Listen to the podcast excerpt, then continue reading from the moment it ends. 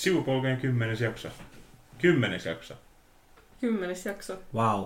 Kymmenes jakso ja tänään ollaan täällä keskustelemassa Tool-yhtyeen vuoden 2001 koko pitkästä albumista Lateralus. Se oli varmaan muodollisin aloitus, mitä meillä on koskaan ollut. Tämä on aika, aika hyvä. Meillähän on täällä siis koko porukka koolla.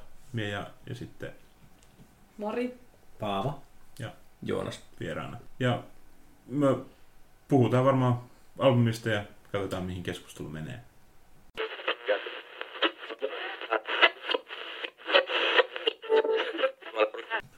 Miksi sä, Joonas, toinen Joonas, halusit kuunnella just tämän levyn? Oliko tämä vaan niin hyvä?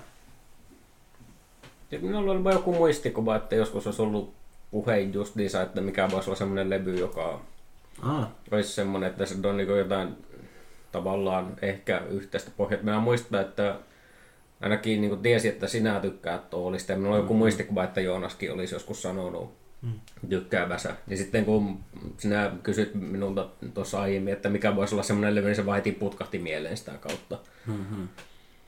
jos mä olisin yhtään ajatellut, niin mä olisin kans halunnut kuunnella tämän. Mm. Ja nyt mä kuuntelin sen, eli tämä meni tosi hyvin. Harmitti vähän, että Pleikkari kolmonen puuroutti hiukan ääntä.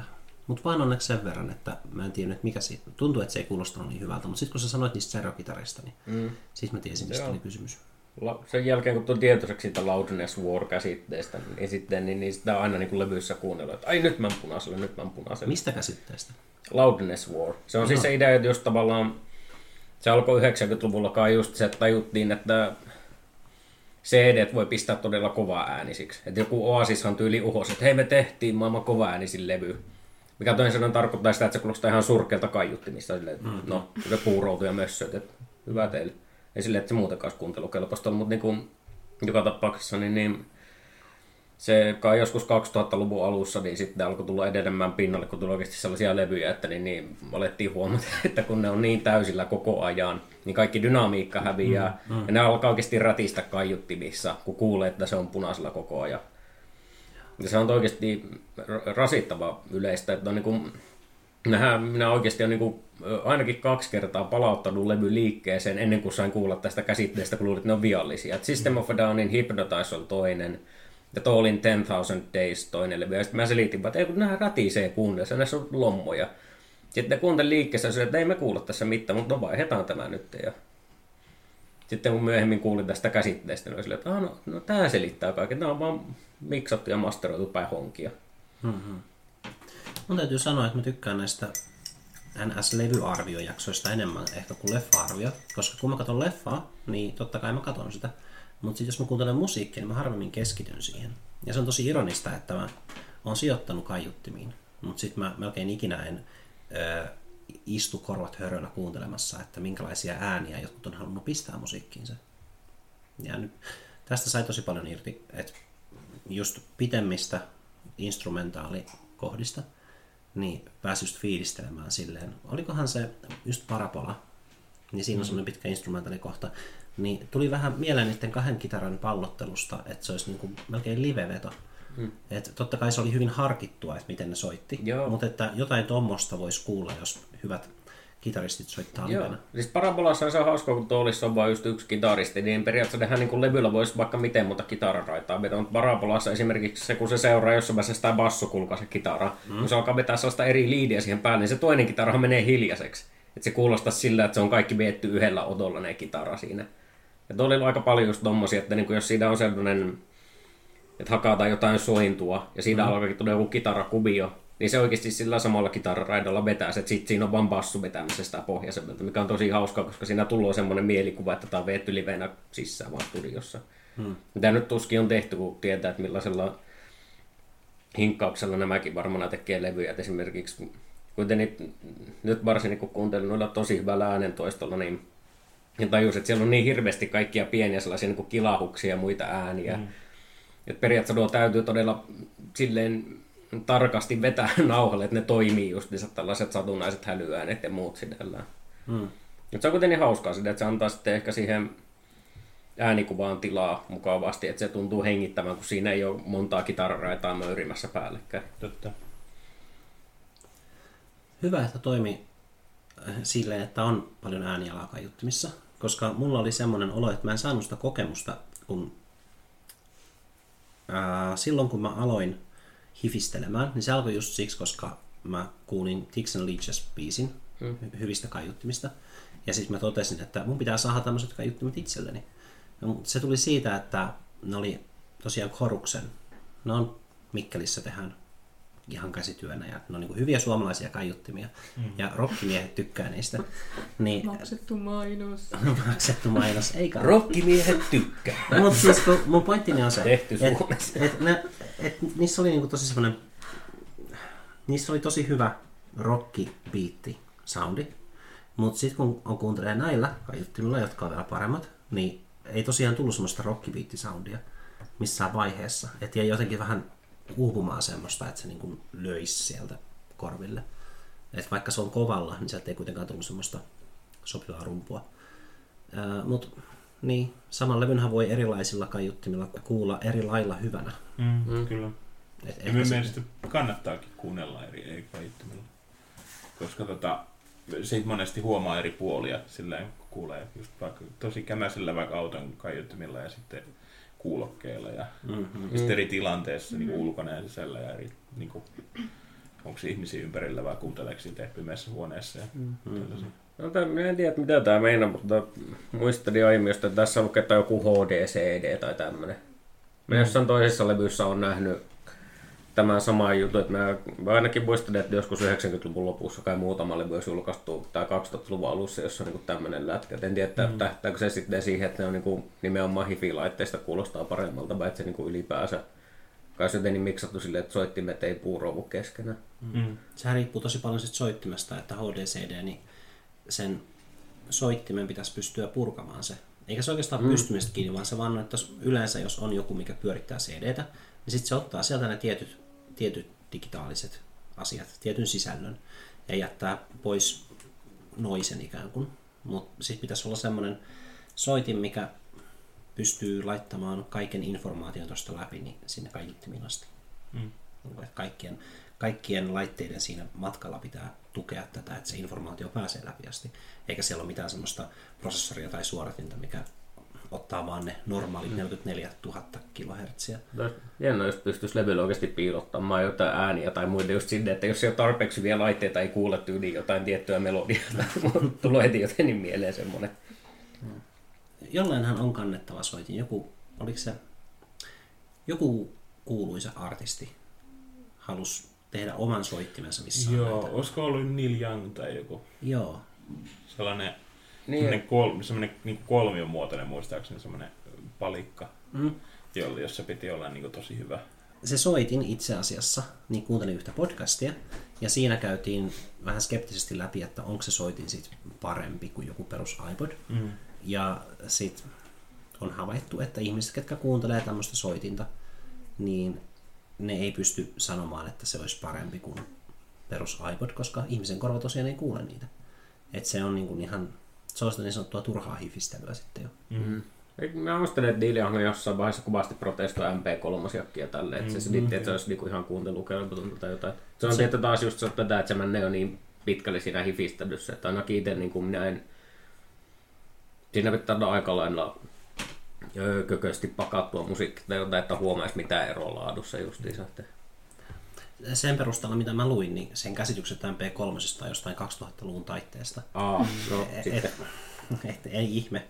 En mäkään haluaisi kuulla jotain ikivanhoja 64-bittisiä MP3. Mm. Ja sitten jos mä joskus kuuntelen, niin mä varmaan en tajua sitä. No sitten jos mä alan kiinnittää huomiota, mä oon niin kuin, että hmm, tässä on alhainen bittitaajuus selkeästi.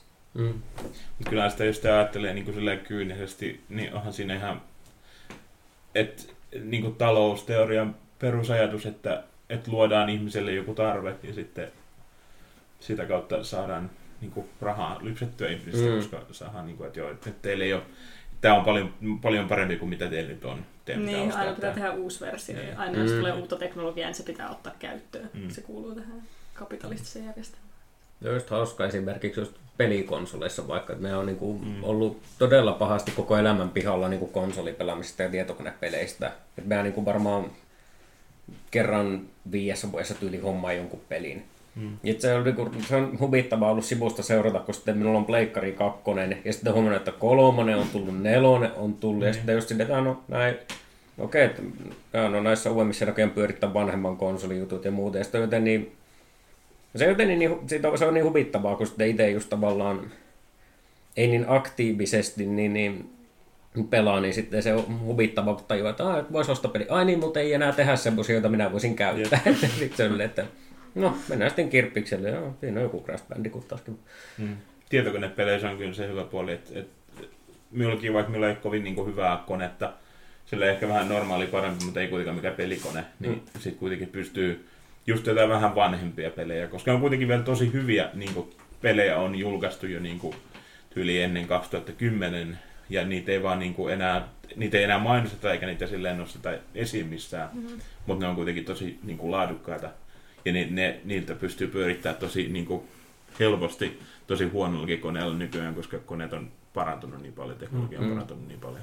Mä oon tehnyt sillä, että mä oon mennyt IGN sivuille, eli Internet Gaming Network tai joku. Ja sitten mä oon ottanut just niinku parhaat pelit ja vuoden mukaan. Että kaikki kympin pelit. Niin jos on ollut kympin peli vuonna 2007, niin se on varmaan vieläkin ihan hyvä. Mutta se pitää katsoa, jos on osa jotain sarjaa, vaikka niin kuin joku GTA 4 on selkeästi huonompi kuin GTA 5. Mutta silloin kun se tuli, ei ollut vielä vitosta. Mm. Eli sitten se 4 oli se paras mahdollinen GTA. Että original titlet on yleensä niin mitä parempia. Niin. Mä oon huomannut, että ei pidä tehdä sitä virhettä, että jos ei pelaa enää, niin hankkiutuu eroon niistä, koska sitten niitä tulee ikävä. Ja nostalgia syystä on ihan hyvä, että on, on se joku vanha konsoli ja mm. siihen voi joskus palata sitten. Mm.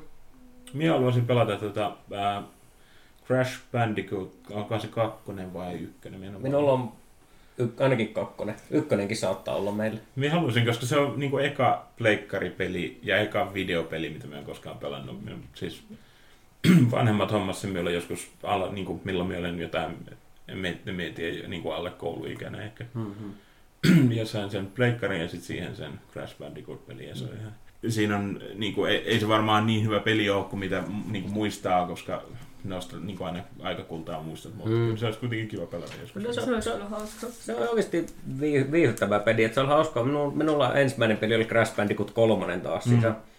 Ja sitten kun kakkosen pedas, niin siis ainut siinä on, että se on niin kuin, silloin ainakin kun pelasi vielä aktiivisemmin, niin se oli tosi tosi helppo.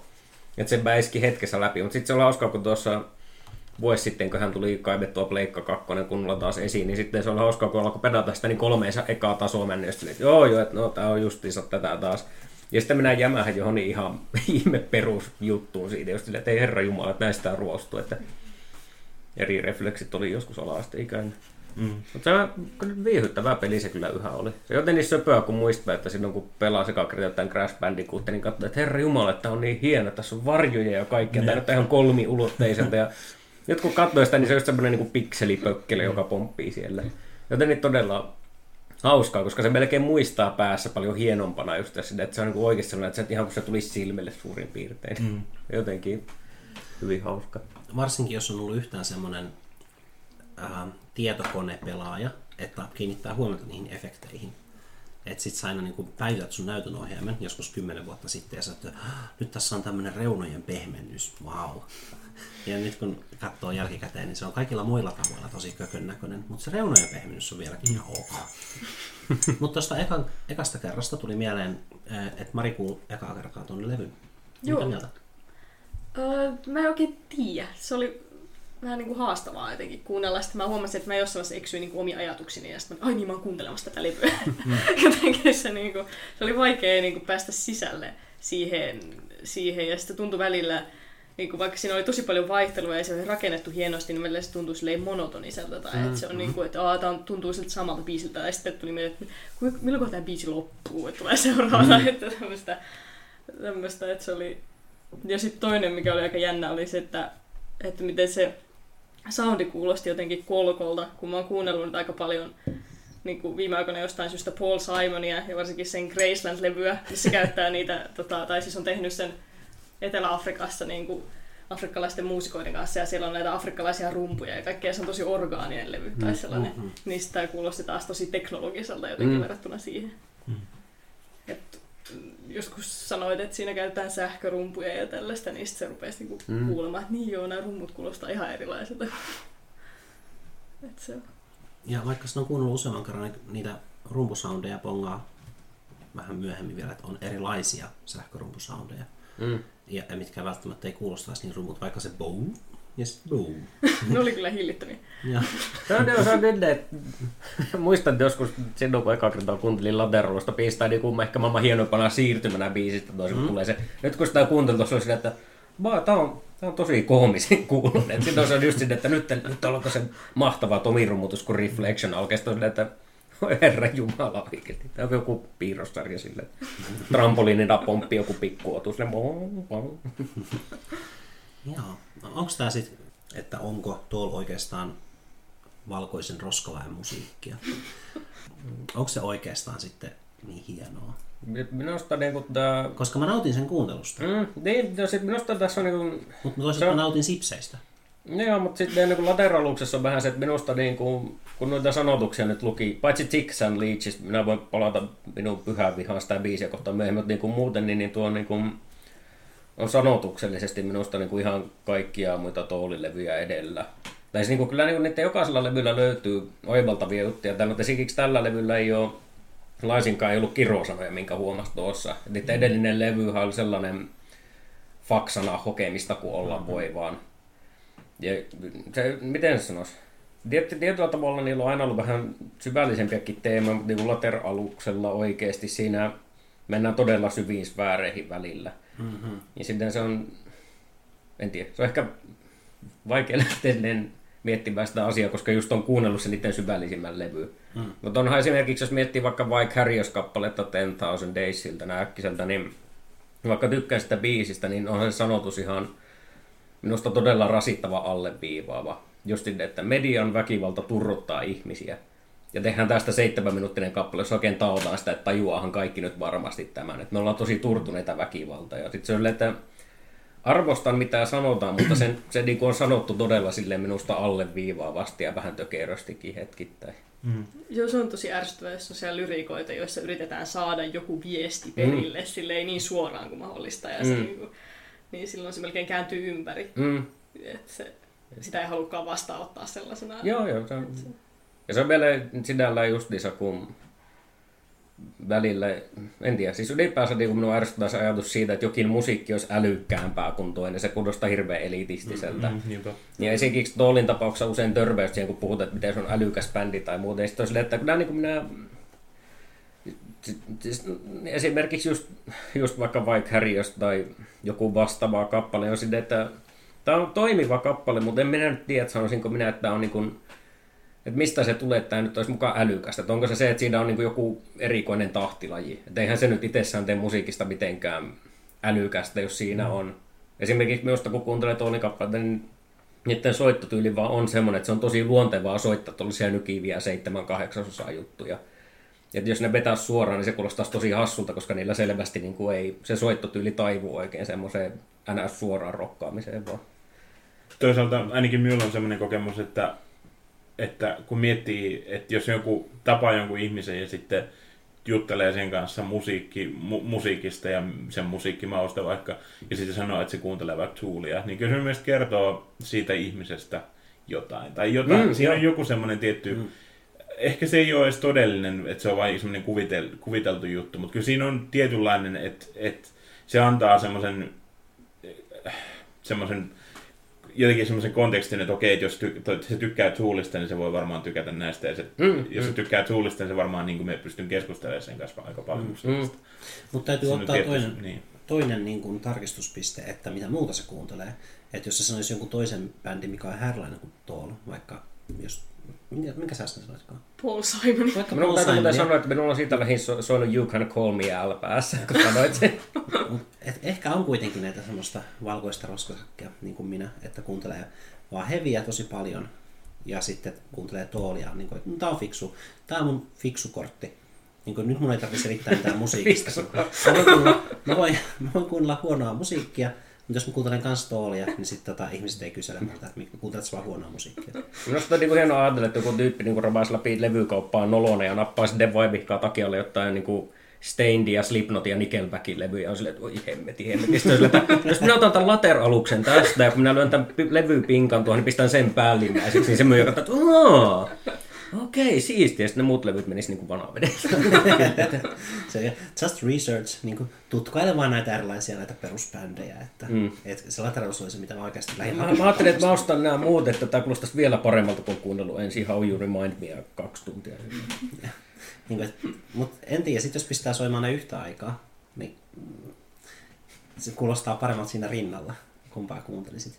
Joo, Mä huomasin, että tämä lateralus kuulosti huonommalta, kun taustalla oli Marinen juoksumaton ääni, kun mä kuuntelin sitä aikaisemmin päivällä vähän testasin. Niin sitten mä olin niinku, että ei, en mä tiedä, miksi tämä nyt ei toimi. Mutta sitten mä vasta, se oli niin kovalla, että mä en kuulosti juoksumattoa. Ja sitten mä aina välillä tajusin, niinku, että ai niin, tää niinku, se ei kuulu siihen biisiin. ja juoksu menee koko ajan vaan neljä neljäsosaa tahi. sekoittaa vielä. Minulla liittyy äh, Tooliin semmoinen, itse asiassa lateralukseen just semmoinen, ja tähän vähän sen älyllisyyteen, tai onko se älyllistä musiikkia, siihen liittyy yksi semmoinen tarina, tai semmoinen äh, vähän ehkä nolo juttu minun niin kuin lukio, e- ekalta lukiovuodelta silleen ihan niin kuin alusta, kun tapas uusia ihmisiä tietysti niin kuin kanssa opiskelijoita samalla luokalla. Ja sitten yksi tyyppi, joka itse asiassa saattaa kuunnella tätä podcastia nyt, ja se eka kertaa kuulee tästä, mutta tota, sillä oli yksi päivä, yksi päivä Tool paita päällä, sillä mm-hmm. just uh, 10,000 days, paita päällä. Ja sitten se, me niinku huomioin sen, ja oli silloin kuunnellut Toolia paljon, ja sitten olin silleen innoissani siitä, ja, mutta en, niinku, en, en, tietenkään siinä, kun me oli vielä niin nuori, ja jotenkin silleen, että olisi ollut paljon järkevämpää mennä suoraan niin juttelemaan, että okei, että et, et, tykkää Toolista, että siistiä, että minäkin tykkää. Mutta sitten me tein silleen tyhmästi, että meillä oli iPodi mukana ja sitten me istuttiin jossain välitunnilla jossain niin sohvalla ja sitten me, laitoin jonkun lateraluksen soimaan ja sitten me laitoin sen näytön silleen päälle, ja että se, että se lateraluksen kansi näkyy siinä.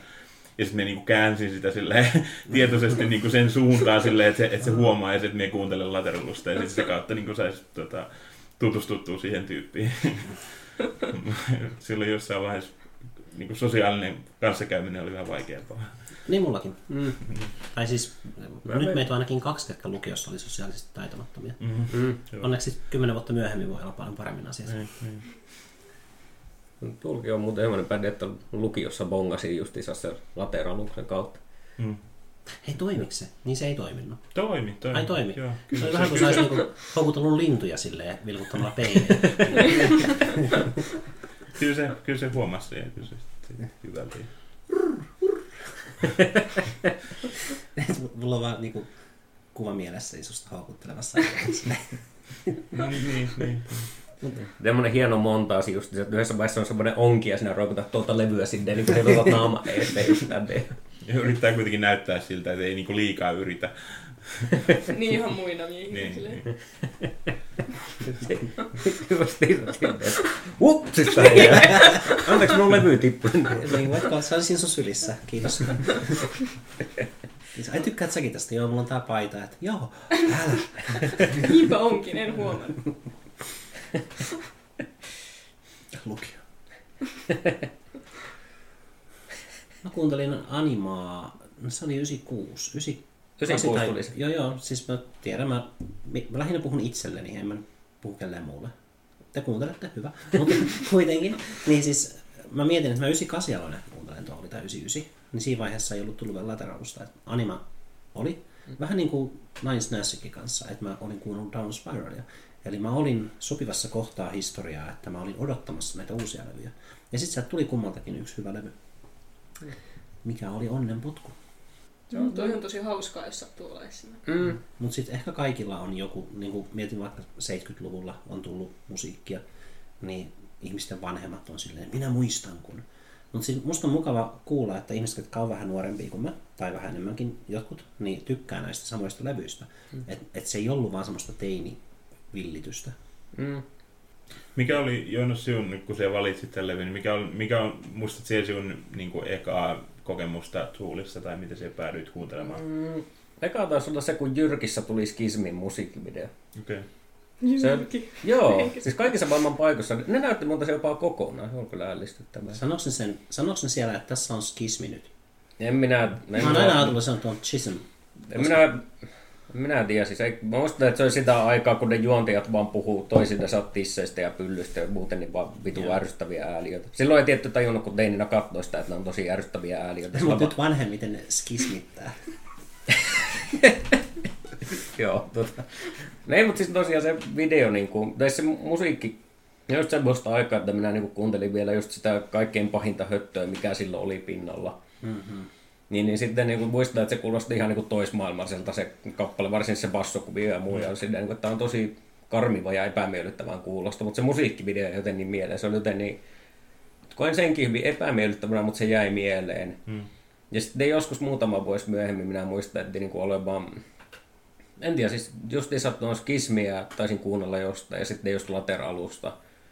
Ja se jotenkin alkoi piirtyä mieleen silleen, että tämä on semmoinen levy, johon kannattaisi tutustua varmaan. Ja sitten minä lukio, olisiko vikalla luokalla sitten hommasin sen levyn. Hmm. Ja siihen nyt on sitten se vahvin kontakti näissä Toolin levyissä. Mm. Minä sen tarkemmin en muista oikeastaan, että mistä se lähti. Et se oli just semmoista aikaa, että mä bongailin niin kuin vasemmalta ja oikealta vaan bändejä. Ja bongasin nettisivuja, joista saattoi kuunnella tosi kököllä laadulla joitain levyjä sille, että mm. niitä ei saanut ladattua, mutta kuunneltua siellä. Ja Lateralus oli siinä joukossa vaan. Ja se jotenkin iskostui mieleen. Mä tilasin jostain kaukaa semmoisen Tall-boksi, missä oli VHS niitä musiikkivideoita ja se oli tosi hieno. Salivalko? Just! Onko nimi oli sinulla Salival. Salival? Ei mulla oli, kun se oli VHS, mutta sitten kun mä aloin käyttää DVDtä, niin mä olin silleen, niin että haluatko sitä jollain, kello oli VHS. Mm. Joo. Mä oon luopunut liikaa tavaroista. Sitä myös äsken Se oli, että täytyisi pitää kiinni vaikka Pleikkari kolmosesta edes. Salivaliahan ei saa ennen mistä, että se lähinnä just. No varmaan siltä vanhalta kaverilta voisi saada. Se varmaan, se taisi olla vähän semmoinen äh, keräilijäluonne, mm. Niin se arvosti sitten tämmöisiä asioita. Aivan. Mutta niin, siitä piti sanoa, että vähän oli erilainen kokemus katsoa VHSlta vaikka musiikkivideoita, koska se ei ole silleen, että sä hyppäät ja valitset niistä, Mm. vaan sä oot niin kuin, että pitäisiköhän katsoa Toolin musiikkivideoita, ja sitten sä katot ne niin kuin läpi. Mm. Et sä käy kelailemaan niitä ja etsimään kohtaa, että mistä alkaisi joku toinen. Vaan... Vähän sama kuin kuuntelisi vinyyliltä musiikkia. Totta. Mutta siis sit siihen keskittyy. Mm. Mm. Että sä et vaan niin hypiä 10 sekuntia sieltä ja 10 täältä. Et, Mm. sen takia mä menisin ostaa vinyylisoittimen äskettäin, mutta sitten mä tajusin, että mulla on vain yksi vinyyli ja pari EPtä, mitkä Katri toi jostain Portugalista. Niin en mä sit. Ai, se, eli se peruit se vai? Peruin, joo. okay. Ai sanoinko mä se, että mä tilasin? Joo, joo, se, me Joo. joo. editoin sitä podcastia, sitä mikä, yhdeks, yhdeksättä jaksoa, niin siitä Ai jaa. että Kuuluuko se siellä vielä, että mä olin? kuuluu. Okei, kuulijat, peruin sen. Ja siis se oli just silleen, että kaksi päivää myöhemmin mä oon silleen, että mitä helvettiä mä teen LP-soittimella. Sitten mun pitäisi alkaa ostaa LPitä. Ja sitten se on hirveä homma. Sun pitää ensin mennä kirppikselle, koska ethän sä nyt halua uusia LPitä ostaa. Sä haluat ostaa jotain klassikoita, mistä niillä löytyy. Mm. Hirveä homma. Ja siksi sitä varmaan sanotaan musiikkiharrastamiseksi. Mm.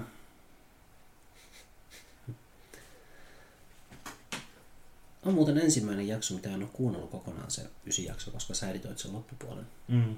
Mä kuuntelin siitä pari kohtaa ja ihan hyvältä kuulosti. Joo, siitä, se oli varmaan, oliko nyt joku päälle tunti, mutta sitten siitä, ja siitä lop, lopullinen versio, siitä tuli vain joku puoli, vähän päälle puoli tuntia siitä tokasta. Siinä oli paljon semmoista, että ihmiset melus ja sitten odotettiin, että pääsis tekemään sen lopetuksen Mm. tai jotain semmoista, että no niin, nyt on tässä. Mutta kun siinä ihmiset, mikä se on se, ei kroketti, kun, Miljardi. ei vaan siinä on semmoisia pieniä puunappeja ja sitten niitä lainoja. En me ainakaan No nimeä. Mä oon aina tiennyt sen sanan, nyt mä oon unohtanut sen. Mutta kuitenkin, niin sit, äh, siinä vieressä pelattiin semmoista matsia. Ja sit se aina niin kuin päästi, siitä pelistä pääsi semmoisia kolahduksia. Mm. Niin tuntuu vaan, että ei ole rauhallista hetkeä siinä. Mutta se meidän musiikkikeskustelu, mikä siihen jäi, niin se alkoi vasta sen jälkeen, kun ne oli lopettanut sen pelin. että Se oli ihan hyvä itse asiassa. Se on muuten hauskaa kuulosta, että kuuluuko tässä alussa taustalla tuo teidän kissan nukkuminen. niin. Tuskin. Paitsi jos, se, jos semmoinen aliääni Mm. mm. väreilee pöytää pitkin. Pitää kun sanoa siitä keskustelusta, Joonas ei ole kuulusta ja Maria ei ole kuulusta ja mäkään en ole kuulusta uudestaan. Mutta mun muistikuva siitä on, että mä yritin vaan perustella kovasti, että miksi mä en tykkää paperiteestä. Mm. Ei niin, että mä niinku inhoisin sitä. Se oli tosi vaikeaa sanoa, niinku, että miksei jokin kolahda. Koska se on, on helpompi sanoa, miksi jokin kolahtaa, kun löytää syitä sille, että ymmärtää, että jokin on hyvää, mutta on, ei mun juttu. Niin se on kivempi sanoa, että tykkää jostain. Mm. Mm. esim.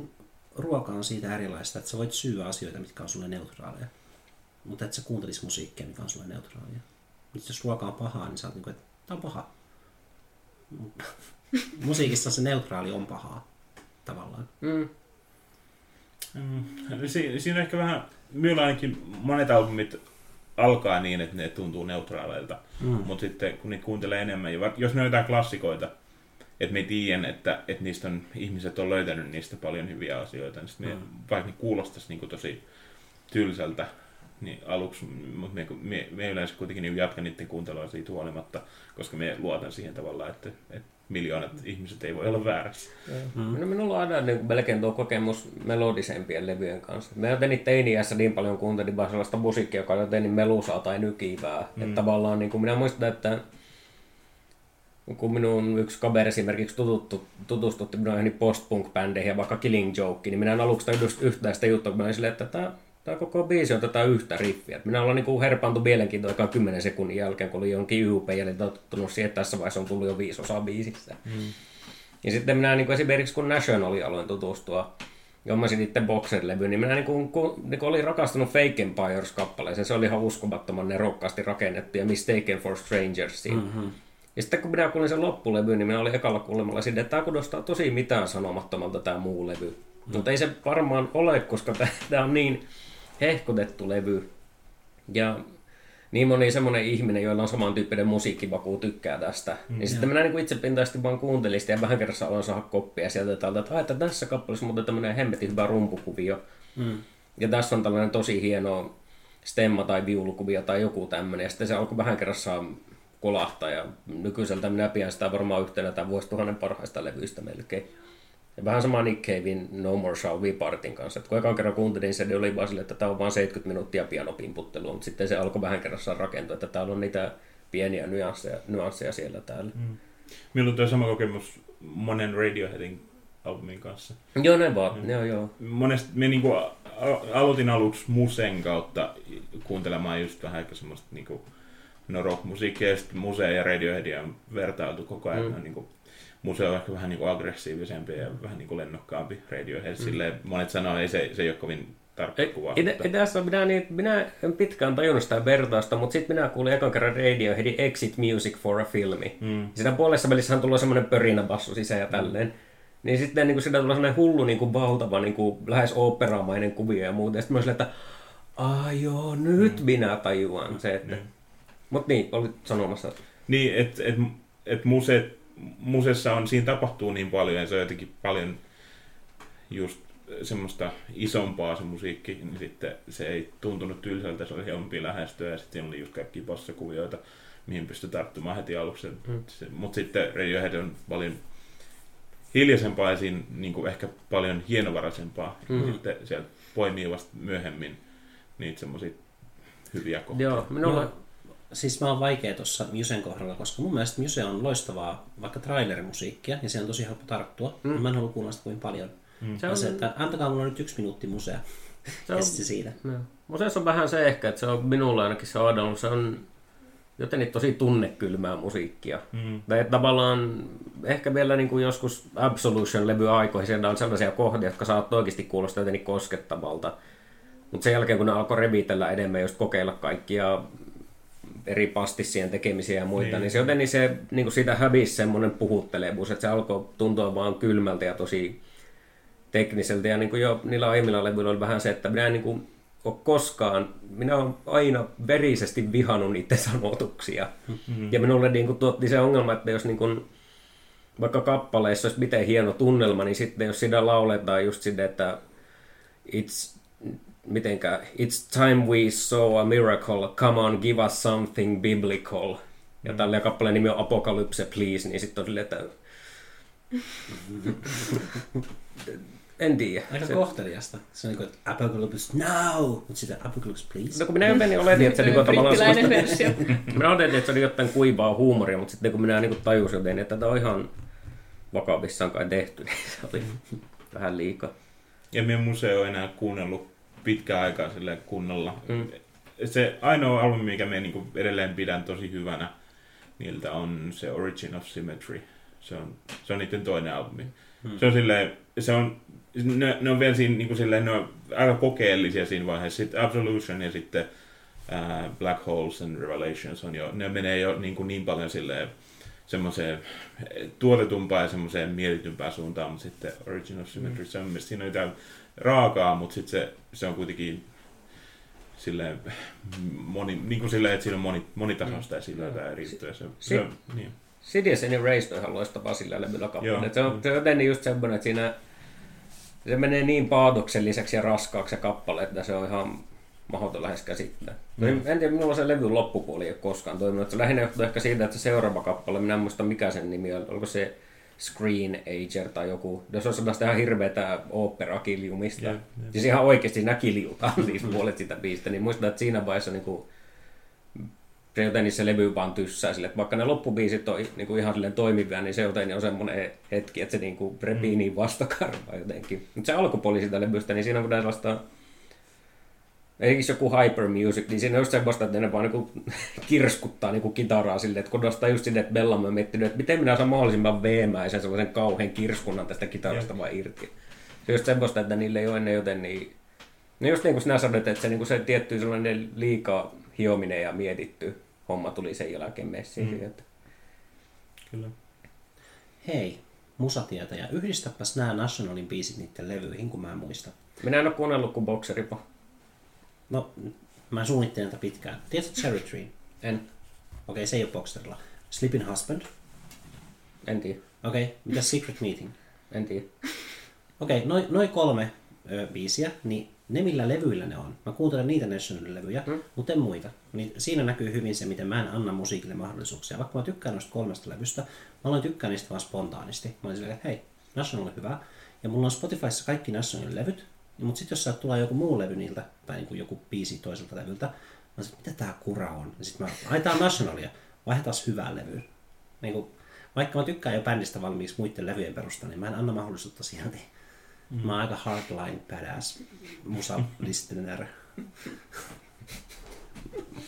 Ihan vaan niinku... Sinäpä artistin nimi. Ja siksi en tykkää paperiteistä.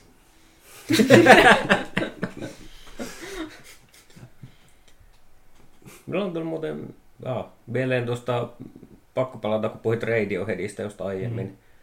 Me, tota, minulla niin Kide on varmaan ehkä niin kolmen tärkeimmän levyn joukossa. Ja se oli hauska, että, niin kuin, että minä Radioheadin nimenomaan pääsin sisään sen levyn kautta, vaikka sitä kai pidetään yleisesti niiden, ainakin siinä vaiheessa sille erikoisimpana levyynä. Mm. Mutta sitten OK Computer se jälkeen, niin se ei taas, niin kun, minä en vieläkään ole täysin päässyt siihen jotenkin sisään. Joten Mikä? Mikä? Tosi, tosi se on pakko sanoa, että Karma Police aiheutti minulle niin kuin yksi joulukuu ihan ihmeellisen tilan. Mä ekan kerran kuulin Karma Police, olikohan se joku ö, aaton aaton aattona joku vuosi. Ja minä oikeasti menin johon ihan ihme sellaisen tilaan siitä. Että minä olin koko jouluajan tosi semmoinen surullinen ja niin kuin täysin toisessa maailmassa. Se kappale teki minun niin suuren vaikutuksen, että se oikeasti niin kuin ajoi minut johon ihme tila. Ja sitten minä olin vaan silleen, niin kuin katoin täysin tunnekylmänä vaan ikkunasta, että, että siellä sataa lunta. se on sitten minulla oli hirveä pettymys, kun myöhemmin kuulin, että Karma Police on kuulemma tarkoitettu humoristiseksi kappaleeksi. Sitten mä olin silleen, että älkää sanoko noin. Tuo oli oikeasti semmoinen niin koskettava, että minä olin muutaman päivän ihan vain järkyttynyt ja hämillä siitä. Miltä tuli ehkä tuo vähän samanlainen fiilis tätä, ää, sen levyn ää, Paranoid Android Joo. musiikkivideosta. Se on. Se on tosi masentava Joo. ja semmoinen me muistan yksi minun kaveri kertoi, että se oli nähnyt sen joskus tosi pienenä mm. niin kuin lapsena sille jostain, mistä sen telkkarista on tullut poisalta varmaan tai jotain. Ah, se, ah niin, joo, ne jatkuu. Niin, niin se, se oli vaan, siitä oli jäänyt traumat siitä. Mm. kun tykkää kyllä niin kuin bändistä, mutta se, ei, niin kuin, se, se musiikkivideo oli semmoinen kokemus. Ja mä muistan, että minä varmaan aika tuoreeltaan näissä joskus ihan pikkupenskana, oliko minä ollut äitin luona, niin joku MTV näkyy tai kaapelikanavia mm. sieltä tuli. Sitten mä niin kuin vaan muistin, että se on semmoinen, että minun on pakko katsoa tämä läpi, kun minä aloin katsoa tätä samaan aikaan, niin kun se oli ihan paineas paine. Mä muistan, että siitä oikeasti tuli välähyksiä aina mieleen lapsena. Se on niin kuin, se on niin kuin minä jonkun toisen lyhyen animaation näin videosta, jonkun animaatiovideosta minä niin kuin näin painejaisia vuosikausia, jossa muun muassa joku vauva niin kuin nuolee, jotta punaiseksi lakattia kynsiä ja ne muuttuu leppäkertuksi ja kaikkea. Hmm. Muistan, että Paranoid Android joten meni samaan sarjaan siitä, että siinä oli ihan kauhuissa. Ja vielä kun se kappale silleen, varsin niin kuin penskana niin kuin sitten kuuntelin just jotain, niin kuin, minä oikeasti kuuntelin jotain lasten musiikkia ja jotain tällaista. Ja se kuulosti niin joten niin karmivalta se kappalekin. Joten Niin. sitten, että hetki, että mitä nyt tapahtuu. Että ei tässä tullut kertoa, että vaan tavattu ihan toiselle. Että Miksi tässä on tämmöinen gospel juttu? Apua, hyi helvettiä. Hyvin painiomainen fiilis. Schism, siis ei... Mä muuten, sä voisit sanoa muutaman kerran schism eri niin kuin taivutusmuodoissa, voisit paikata, että sä et nolaa itseäsi, kun sanoit aina skismi tai jotain.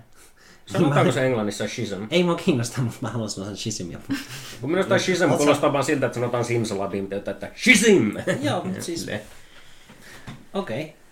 Schism, schism. Vähän kuin Hokiko ja Hotsiko. Hokiko kuulostaa, tiedätte bändin ehkä? Joo, tiedän. No, kuitenkin. Siinä on kaksi C-tä. H-O-C-I-C-O. Niin mä oon aina sanonut sen Hokiko, ja sitten mua korjattiin. Se on Hotsiko. Paavo, se on Hotsiko. Ja aina kun mä sanoin Hokiko, niin mua korjattiin. Mm-hmm. Ja nyt tota, ehkä se on siirtynyt. Nyt mä alan korjaamaan sua, ja sitten sä voit siirtää tämän hyvän palveluksen jollain mulle. Mutta kyllä musta on silti kivempi sanoa Hokiko vieläkin, mä huomaan vuosien jälkeen. Mä haluan sanoa Hokiko. Minulla oli joskus, minä oli lukiossa joskus tosi ärsyttävää, kun äh, puhuin kavereiden kanssa Emma ei artistista. Ne Joo. sanoivat aina Mia. Ja Niin sitten minä aina korjasin Emma ei, Emma ei, mutta se oli... Ei. Emma ei, Emma ei. Joten niin kun siinä on ne... Niin, no en minä niin rupesin just miettimään, että mitenkäs, miten hän itse se on lausunut. Nyt minä on hirveän itsetietoinen, jos minä puhun koskaan MIAsta. No niin, kato nyt. Nyt minä on sellainen MIA. No, no, on sekin myös parempi kuin Mia. No se on, se kuulost, Mia saa sen kuulostaa niin kuin joltain Ysäri Eurodance artistilta Niin, niin, niin sitten. kuulostaa. Että se ei ole joten niin sitten niin kuin, ei oikein. No ja mä oon sanonut aina Mia. No, tää on näistä näitä. Vähän se niin kuin just että puhuu aina Remistä ja U2. Että silleen. Mm, niin. Ai niin, sishän mä aloin puhumaan skismistä taas. tai, ää, hieno musiikkivideo, Mm. mutta on, onko se... Mitä Mari tykkäsit siitä musiikkivideosta? Ihmisenä kukaan ei ole nähnyt sitä aikaisemmin. Siis Kyllä se oli mun mielestä hieno. Mun mielestä mä tykkäsin sitä biisistä paljon enemmän, kun mä näin sen videon. Ah, Et mun mielestä se niin kuin, lyriikat tuntui paljon paremmilta, kun ne, se video oli siinä. Tai jotenkin se, ja se tunnelma oli paljon intensiivisempi. Mm. joo, siis Toolillahan ehkä noin musiikkivideot osaltaan on vaikuttanut siihen, että ihmiset pitää sitä vivahteikkaampana kuin mitä Mm. sä ehkä pidit. No, Koska sit on, että se on kuitenkin audiovisuaalinen kokemus monelle. Että Joo. sit miettii niitä hahmoja. Se on varmaan oikeasti ainut bändi, joka tiedä, jolla niin videot systemaattisesti tekee kappaleita paremmiksi. Mm. Tai siis niin kuin, ko- en tiedä, en tiedä, kyllä semmoisia bändejä muitakin siis varmasti on, mutta minusta tuntuu, että Toulu on semmoinen, että se on jotenkin niin vahvasti yhteydessä. Se voi tietty vaikuttaa, että niiden kitaristi on ohjannut yhtä kaikki niiden musiikkivideot. Ja se tulee bändin sisältä tavallaan sekin visuaalinen puoli niin vahvasti, niin sitten se jotenkin kuuluu hyvin oleellisesti ainakin omalla kohdalla siihen. Mä muistan, että minä ainut oli se, että kun Vicariosin video tuli, niin se oli minulle pettymys silloin aikanaan, kun siitä alkoi tulla joten niin semmoinen aa, taas näitä silmiä kaikkialle. Tämä on vähän nähty jo tämä avataan uusi silmä juttu. Mutta niin muistan, että sitä, sitä välillä kaikki ne videot on ollut semmoisia, että ne on niin kuin tuonut ihan jotain uutta niihin kappaleihin. jo. Ne stop motionithan on hienoja. Mm. Eikö se sama, sehän tyyppihän teki Terminator 2 vissiin vähän stop motion. Joo, ja siis esimerkiksi Jurassic Parkin making ofissa se näkyy tekemässä T-Rexin päätä. Okei. Okay. I approve. Suulilla oli joku, olisiko se ollut sieltä ekalta albumilta? Mikä se eka albumin nimi on? Öö, Undertow. Joo, Undertow. Niin Siltä, tuuletukset täällä. siltä joku, joku musiikkivideo siltä, siltä levyltä oli tosi pelottava. Sit sillä Olisiko Prison Sex? Onko se? Prison Sexissä on se nukke, joka niinku maalaa sen toisen mustalla. Se on tosi hieno. Kun si, joku, joku siinä oli joku tällainen idea, että et, et jotkut, emme muista lapsia tai jotain, mutta ne kuitenkin meni jonnekin huoneeseen ja sitten siellä oli pitkä pöytä ja siinä oli ruokaa ja sitten siinä oli ihmisiä tai niinku semmoisia tyyppi, outoja niinku ehkä patsaita tai jotain niinku istui sen ympärillä. Mm. Ja sitten sieltä niinku tuli, sit, niinku, niiden perässä tuli sinne huoneeseen joku semmoinen mörkö tai semmoinen hirviö ja se oli tosi pelottavasti niinku tehty. Tota mä en muista. Mä en tiedä, siis tuo Prison Sexihän se sopisi sitä, että sehän kertoo pedofiliasta se kappale periaatteessa. Tai silleen hyväksi käy, seksuaalista hyväksikäytöstä. kuulostaa- siihen olla useampi eri video? Ei kyllä niitä on vaan yksi siihen. Se on sitten tuolta sillä levyllä myös tuo Sober. Siinä on semmoinen video, se, ei- se on tässä ainut, joka ei ole Adam Jonesin homma, että siinä on semmoinen masentuneen näköinen hahmo, jonka käsi rupeaa välillä hallittamattomasti. No, tärisemään. muistan kyllä, mutta se- tuo, tuo on varmaan Prison Sexista, voisi Voi se, kuvitella. voi se olla. Koska siinä on, se, siinä on niin kuin ainakin yksi kohde, jossa semmoinen pikkuinen ihmismäinen nukkehahmo liikkuu ympäriinsä. Sitten se välillä menee tajuttomaksi ja tulee semmoinen isompi hahmo, pitää sitä sylissä ja maalaa musta niin kuin pensselillä sellaisen ison mustan viivan siihen. Sakeli. Ja sitten niin kuin se aina, kun sitten se video loppuu siihen, kun se pieni hahmo on masentuneena siinä huoneessa ottaa itse sen siveltimen ja vetää itseensä sen mustan viivan. Just silleen, että tavallaan että se hyväksikäytön kierre jatkuu, että se sitten kasvaa isoksi ja käyttää taas jotain hyväksi. He- Helvetin karmiva video. Tuo Kuulostaa kyllä hyvin. on niin tuo symboliikka, just, että iso musta viiva. Mutta toi uh, Shizim on itse asiassa vähiten pelottavia, vaikka siinä mm. oli aika uh, rankkoja kuvia. Niin, uh, vai oliko? No silleen, mutta ei se mun mielestä pelottava ollut. Mm. Joo. Et se, se on kuitenkin silleen vähemmän pelottava kuin moni muu. Vaikka niinku, mitä mä nyt ajattelen? Se, mikä oli, se missä ne hönkii siitä laitteesta, ne hahmot, ja sitten ne kuorii ihoaan irti. Öö, Stinkfist. Stinkfist, joo. Niin se on kanssa aika. Joo, siinä, joo, mä, joo. Eikö ne ota just paloja niin kuin ihosta, ja pistää niitä purkkeihin ja kaikkea? Sitten sit niistä kyllä kuoriutuu aika hienon näköiset. Tai ehkä se on nyt vaan siksi, koska mä tykkään toolista, niin ne on hienon näköisiä ne hahmot, mitä kuoriutuu. Koska oikeastaan ne on vähän niin kuin lihanvärisiä. Joo, mutta ne on, ne on, ne videot on kyllä... Että siis mä muistan, että Stink... Minä, hitto, minä muistan enää tarkoin, miten se Stinkfist... Mun on pakko sanoa se yksi kohta, kun siis siinä on tota, nainen, kella on tervat kynnet, niin se niin menee hellästi ottaa miestä kasvoista tälleen kiinni. Mm. Ja, siis, ja olit niin kuin, että joo, mitä on tulossa. Mutta sitten se niin kuin, tota, kynnet menee sinne ihon alle. Sitä toisesta kädestä mm. vähän. Mm. Ja sitten mä käyn, yeah, that's not a good image ollenkaan. Niin kuin, To- Toisaalta miettii, että kappale, kappaleen nimi on Stinkfist. Ja siinä käytetään, puhutaan siitä, miten tavalla jokaisen täytyy, niin, että koska me ollaan niin turtuneita, meidän täytyy kaivautua syvä, syvemmälle mm. itseemme löytääksemme jotain, mikä tuntuu joltain. Ja metaforana deep. käytetään pistaamista, niin se on silleen, että ei kovin hieno varasto muutenkaan. finger deep inside the borderline. Mm, Ja sitten myöhemmin elbow deep inside the borderline ja shoulder deep inside the borderline. Muistaaks nyt väärin vai oliko tätä Tricky jossain esityksiä jossain? Parabolassa. Joo. Sekin oli ihan, koska se niin tuntuu, että ne on niin eri maailmoista. Siis Mm. te Tricky Ai tricky. Ah. Niin. Joo, kyllä ehdottomasti mä oon kuunnellut sitä levyä, missä on Bonnie and Clyde tosi paljon. Joo, Se, se Mä, on, tota, tota, mä en ikinä muista albumien nimiä, mä vaan se, että se levy, missä on se biisi. se on näissä Massive Attackin jutuissa aluksi ainakin mukana, ja sitten se rupesi tekemään soololevyä silleen trip-hop-meiningillä. Se ö, Maxine Quay on sen, se Joo. ehkä selkeästi paras albumi. Ja se oli joskus, olisiko ollut 94 julkaistu. Joo. Se, sit, mä muistan, että sitten se kai teki pari kai ihan kehuttu, että se alkoi mennä popimpaan suuntaan Niin, käsittääkseni. niin. Ja nyt sieltä on tullut uusia levyjä, mutta en ole kyllä kuunnellut niitä ollenkaan. Joo. Se jotenkin ei vaan iske sillä Mutta se oli tuolla Massive Attackin uudella EPllä. Ai niin, niiltähän tuli uusi levy. Et, et ole kuunnellut, se on aika Niin hyvä joo, minä, minä, joo, minä muistan, että se tuli ja minä olin ihan shokissa sitä, että herra jumala. Minä aina luulen, että, niinku, että tämä on sitä, että ne vaan on, mutta ne ei koskaan julkaise mitään, koska siitä on niinku mitä 13 vuotta sitä edellisestä. Onko siitä niin paljon? Ei voi olla. minusta, ei kun hetki, minä, ei anteeksi, kyllä minä nyt höpin sen omia, niin siis tota, Helikolan tuli joskus 2000, olisiko ollut 2010 2009 en minä muistin, että olisiko 2008 tai 2009. Mm. Mutta on siitäkin silleen jo niinku seitsemän Niin, vuotta, niin, että niin. toisaalta taas sitten 10,000 days, niin saatana. Aika kuluu. Joo, Mutta kannattaa kuunnella se Massive Attackin EP, se on yllättävän hyvä. Se paranee joka kuuntelulla. joo. Se on neljä biisiä, tosi hyviä. Mitäs tsekata? Yksi oli itse asiassa, yksi biisi oli sillä minun soittolistalla, minkä minä laitoin. Se, Pidin sun soittolistasta kyllä. joo. Mutta silleen just, että kun sitä kuunteli yöllä, niin se toimi paremmin kuin päivällä. Mm. Mä pistin sen soimaan aikaisemmin päivällä. Mm. Ja sitten mä laitoin sen pois, kun mä sanoin, "Ää, I can't now. Mm. Miksi mä puhun englantia vähän väliin? mä oon varmaan jossain lukion mielentilassa, missä osoitte olevamme niin cooleja, kun osaan englantia. Hanoi Rocks mielentila. Onko? Ja siis, ne, siis mä muistan, että isä vaan kertoi jotain, että kun nehän välillä puhuisi sitten vähän amerikkalaiset tai murtain, niin sanoi, että ne oli muutaman kuukauden Jenkessä ja sitten tuli takaisin Suomeen ja eivät mukaan ennen osanneet Suomea kunnolla tai jotain. En sitten tiedä, enemmän, vai, tai sitten vai, en siis sano, että asia olisi näin. Muistan, että isä vaan hoki sitä minulla, kun minä olin lapsi, just tätä juttua usein jostain syystä. Se tykkäsi aina trivia juttuja kertoa. Tai tykkää. Rocksin, niin tulee taas outo sivupolku. Minä kuuntelin tuossa pari päivää sitten uutta Joe Rogan Experience podcastia, ja Mm. siinä oli vieraana yksi kanadalainen, kanadalainen niin kuin, ää, sekataistelukkamppailullaji niin kuin tämmöinen joku kommentaattori, mm-hmm. Robin Black taisi olla se nimi. Ja se puhuu vaan, niin kuin, että se oli joskus 90-luvun alussa vai 80-luvun lopussa ää, Los Angelesissa käymässä, ja sitten se kertoo vaan, että se tapasi jollain klubilla jonkun, tota, jonkun naisen, ja sitten se nainen oli tullut kysyä siltä, että onko se muusikko, ja se oli soittanut jossain bändissä, sanoi, että joo, on.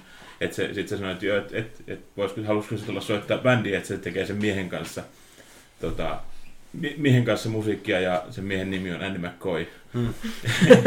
ja sitten se oli päätynyt piikittämään heroinia sen kanssa.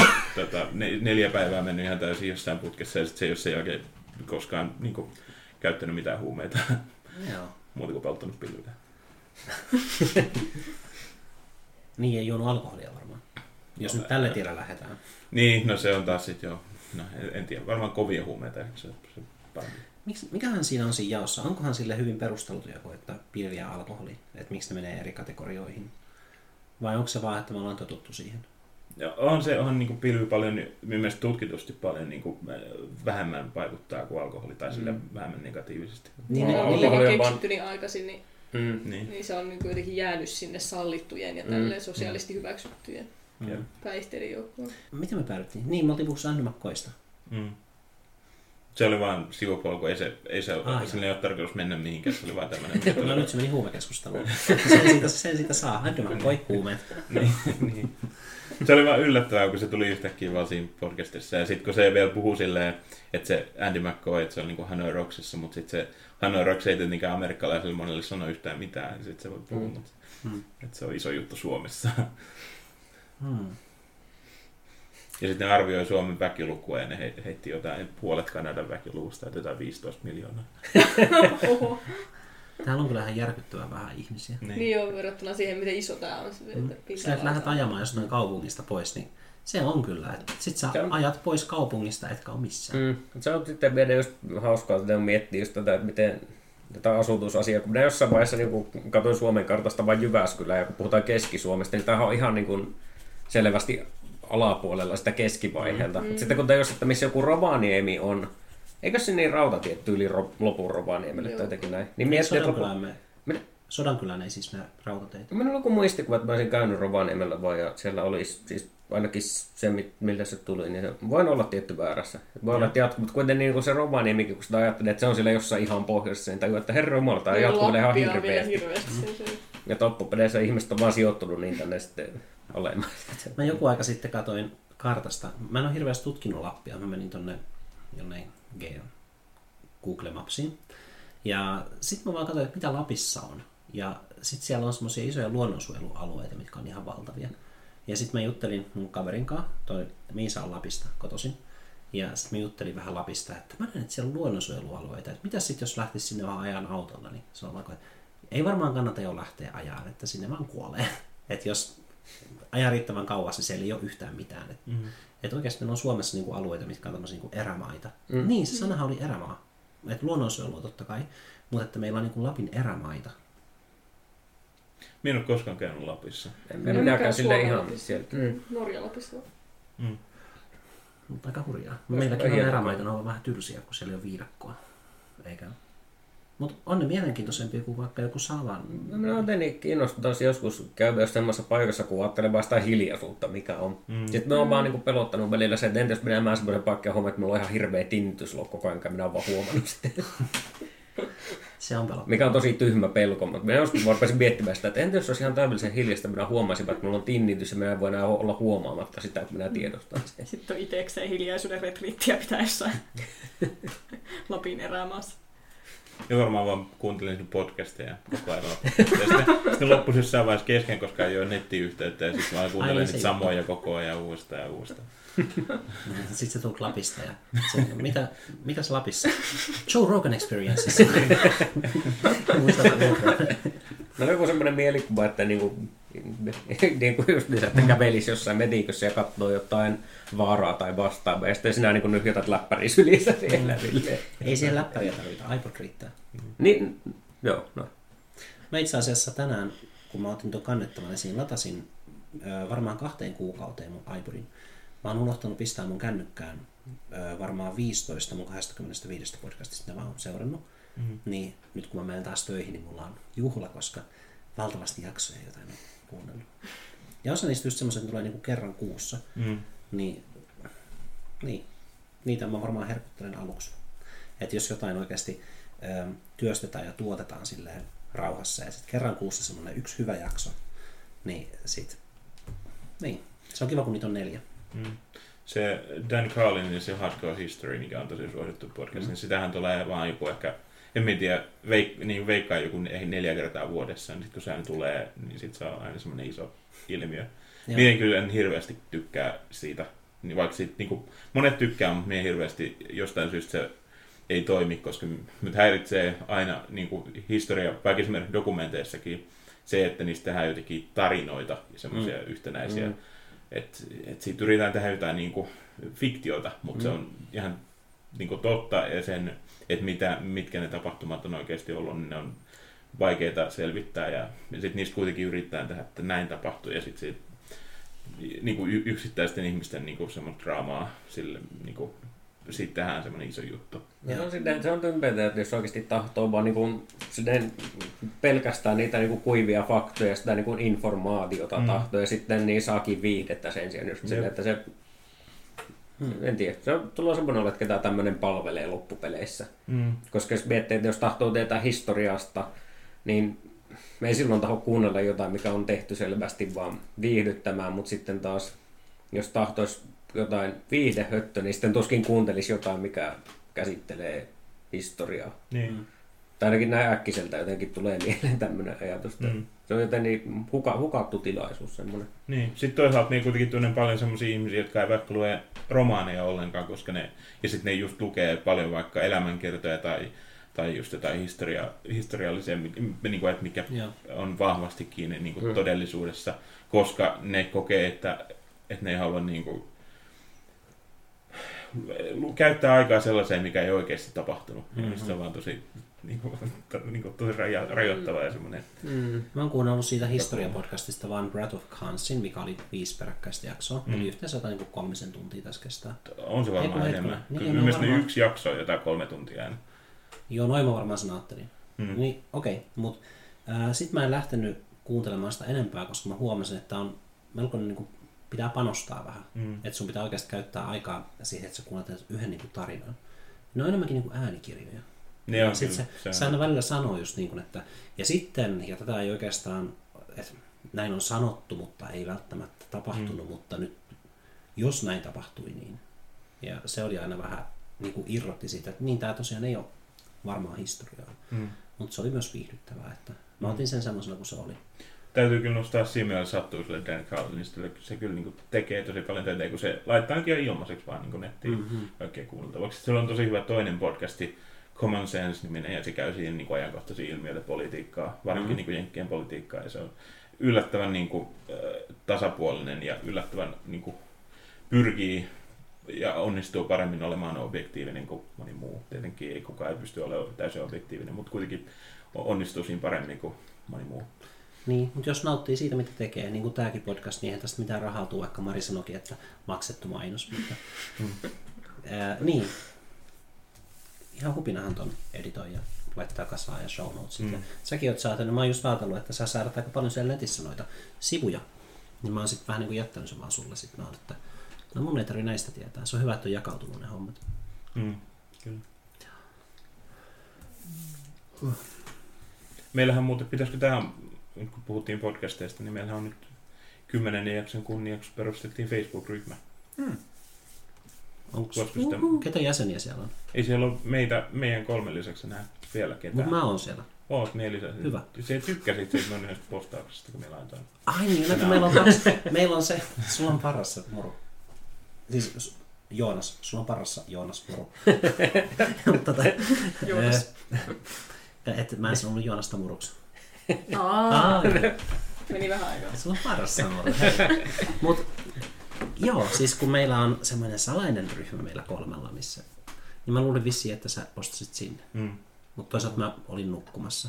Mulla monesti käy silleen, että mä niinku oon melkein heräämässä. Niin viime yönä mä nukuin vaan neljä tai viisi tuntia, Mm. koska mä editoin viime jaksoa aika pitkään aamulla noin kahdeksaan asti. Ja sitten olikin ravintolapäivä, minne piti lähteä yhdeltä. Eli viisi tuntia. Niin, niin mä vaan näin jonkun jutun silleen kylälläni sängyssä maaten yhdellä silmällä ilman laseja. Ja hän niin että joo, hyvä Joonas, tykkäys. Ja se on varmaan, että mä tykkään kaikesta, mitä sä julkaist, koska mä tykkään susta. Mutta mä myös luen. Se se Joskus- joskus mä vaan- luottaa tykkäyksiä ollenkaan, koska se vaan tykkäät sen takia, että sä tykkäät muuta. Siis kyllä, mä aina luotan siihen, että se on hyvä asia, minkä sä julkaiset, mutta joskus mä en ehdi ajattelemaan sitä paljon. Ja toi oli kuitenkin aika, ehkä, aika pieni virhe, että mihin ryhmään sä laitoit jotain. Mhm. Mistä mä tykkäsin? Se on, minä laitan siihen vaan, että... kuulemma. Niin. Se, Molemmista. No sitä myös mietit, että minun tuossa sanotaan ensin muruksi ja sitten sanoo toi- toiselle Joonakselle. Ai niin julkaisit sä siellä, siellä meidän yhteisössä, Kymmenen julkaisit, että tein tämmöisen yhteisön. Ei, kun julkaisin siellä, siellä julkisessa yhteisössä silloin, kun se oli vielä salainen, että pidetään tämä nyt salasena vielä vähän aikaa, että saadaan nämä tärkeät jutut tänne laitettua ensin. Okei. Ja Niin ja sitten sä muutit, siitä. muutit sen vanhan yhteisön nimen, nyt mä muistin sen. Muutin sen Joo, tota, niin siinä vaiheessa mä unenpöppörössä luulin, että sä olit muuttanut sen nimen ja sitten sä teet siitä yhteisön kaikille, niin kuin mä alun perin olin luullut, että me tehtäisiin. ei, ei, Että me pidetään kaksi yhteisöä. joo. Joo. Se, sen niin kuin uuden yhteisön nimi on nyt sivupolkuja. Joo. Ja Se on. Se, me laitetaan linkki show notesiin, mutta se on muistaakseni äh, facebook.com äh, slash groups ja sitten slash Mhm. sivupolkuja. Ja sin, niin kuin siellä keskustellaan, en tiedä mitä siitä tulee, mutta se oli vaan sellainen ajatus, että, että, että voisin Siis se on ihan hyvä. tehtiin. Esimerkiksi niin kun, jos Joonaksenkin olisi lisännyt sinne vaan kylmiltään, niin sitten olisi voinut sopia nämä niin. asiat. Kun en minä kehtaa lisätä sille ihmisiä sille ihan vaan, koska se tuntuu jotenkin, ty, niin kuin, että pakottaa ihmiset. Niin on, oh funny. Mm. Niin. Mieluummin, että ihmiset itse löytää. Nyt sä tykkäät meistä, okei? tuu, tuu tänne. Ei, mutta siis mä kävin tuossa miettimään informaatiosisältöä tai informaatiotiheys, mikähän se on se sana. Me pitäisi puhuttiin nyt vähän aikaa asiasta, mikä ei, jos joku kuuntelee tämän podcastin, niin kuin se meidän salainen yhteisö ei sano oikein mitään niille. Tämä on turhaa informaatiota, mutta se kaikki koski yhteisöjä ja sivupolkuja podcast-yhteisöjä. Joten tavallaan se oli semmoista hyvää, hyvä tämmöinen ähm, sektio podcastia, missä puhuttiin tuosta aiheesta. Me puhuttiin siitä, vaikka ei siinä ollut oikein mitään puhuttavaa. Okei. Okay. Sä perustit sen, mutta siitä ei ole mitään muuta kuulumista. Mutta silti me puhuttiin siitä näin pitkään. Niin. Mm. Et mitä sitten oikeastaan muuta voi sanoa kuin kaikkea, mikä ei oikein liity mihinkään, mitä kuulija voisi ymmärtää. Niin, niin. Se, niin se, ja me laitoin itse asiassa siihen yhdeksän, yhdeksännen jakson show notesihin sinne loppuun sille PS, että, että tästä ei ole vielä varsinaisesti tiedotettu, mutta meillä on Facebook-ryhmä. Eli nyt jotka, ne sellaiset ihmiset, jos, jos noit, niitä on, jotka lukee oikeasti meidän show notesit sinne alasti, Mm, mm. niin ne voi ilmestyä sinne ryhmään, mutta todennäköisesti monet muut ei vielä tiedä ennen kuin tämä julkaistaan. Joo, joo. Ja siis vaikka toi, vaikka toi sutinen nyt hekottaa tälle, mutta monia podcasteja kuunnellessa, niin mä oon huomannut, että se meta, niin kuin, se vaan on myöskin sitä sisältöä. Vaikka mm. siinä puhutaan siitä, mitä, miten se on rakentunut sen ohjelman tekeminen. Mutta se tavallaan niin kuin kuuluu siihen, koska se on vähän oma organismi, orga, organisminsa. Joo.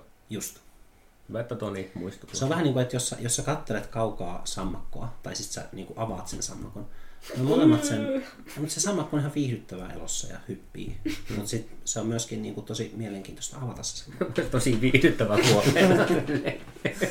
Mutta se, että mikä viihdyttää ketäkin. Sammakon avaamisesta tuli mieleen, mikä katsoin semmoisen YouTube-videon. Se, tosi, tosi, ei, se oli oikeasti tosi mielenkiintoinen. Siinä oli, ää, se oli australialainen professori, ää, en muista sen nimeä nyt, me voi linkittää sen show notesihin, mutta se, oli, se ää, a, niin kuin näytti ihan demonstroi tavallaan, että miten myrkyt toimii, miten Mhm. myrkyt tappaa.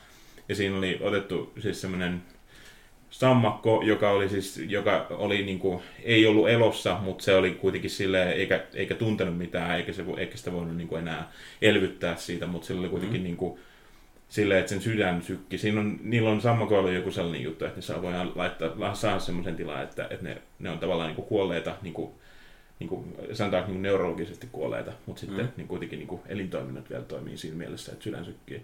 Ja sitten siinä on näytetty, että miten niinku, Eikö, eikö ihmisenkin pysty? Tai ihmiset menee joskus vegetative stateen?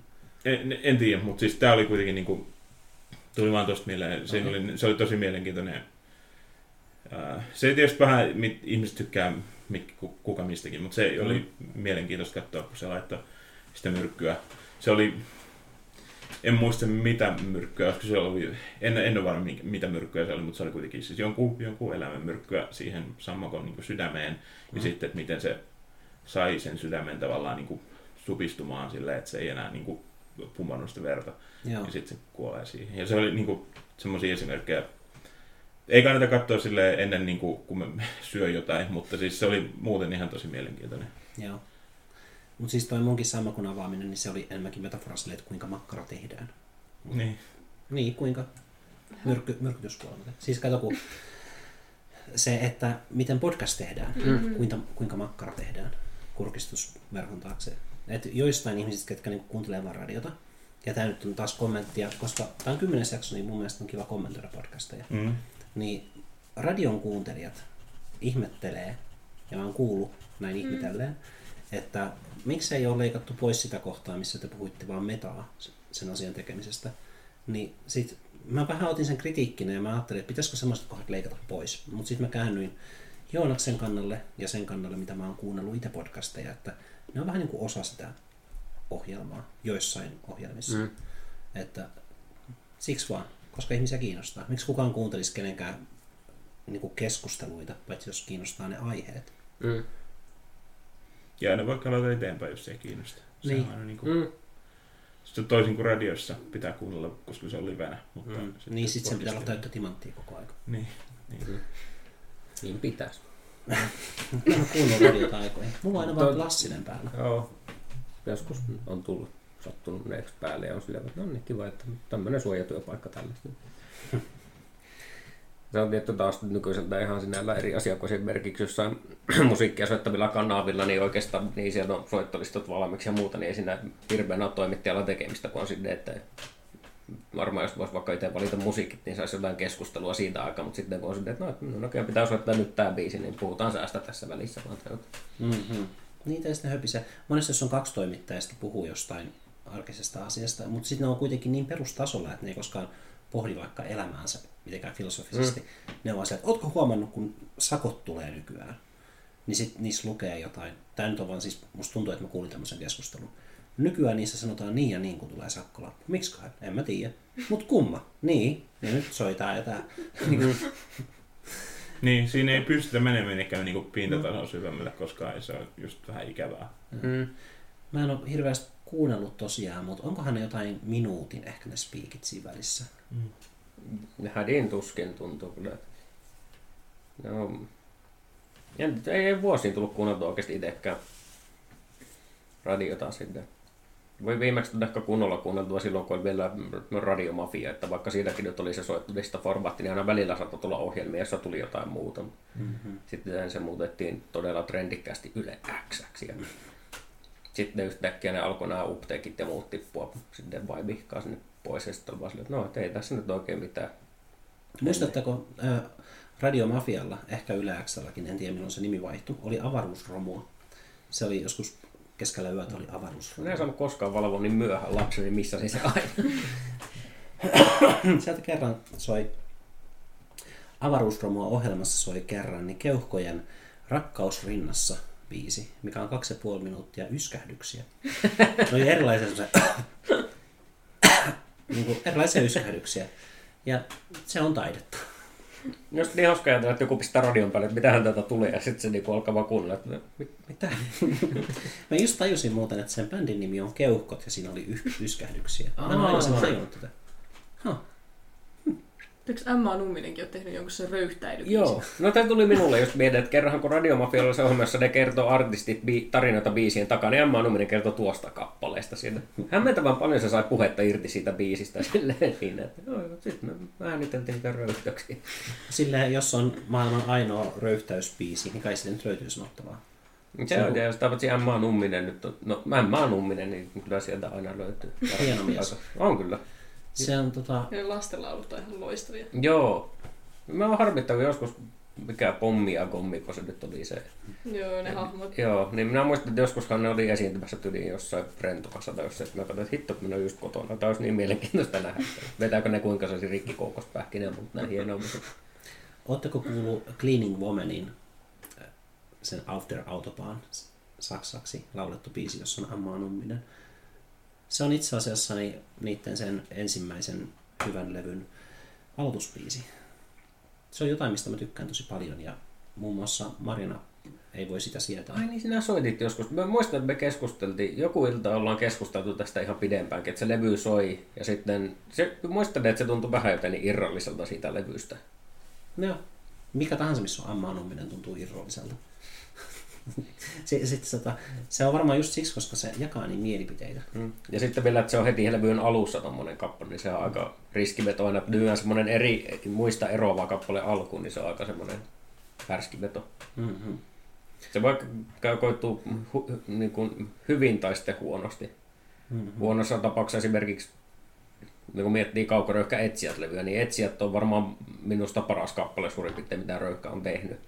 Mutta se ongelma on siitä, että kun kuuntelee sen levyn, ne kaikki muut biisit jää sen varjoon täysin. Et kun se levy alkaa niin massiivisella ja niin, kuin, niin suuria asioita käsittelevällä kappaleella, niin sitten kun seuraava kappale on blues-kappale nimeltä Unettomuus, niin sitten on silleen, että no, no, tämä nyt vähän niin kuin rysähti tänne jonnekin. Mm.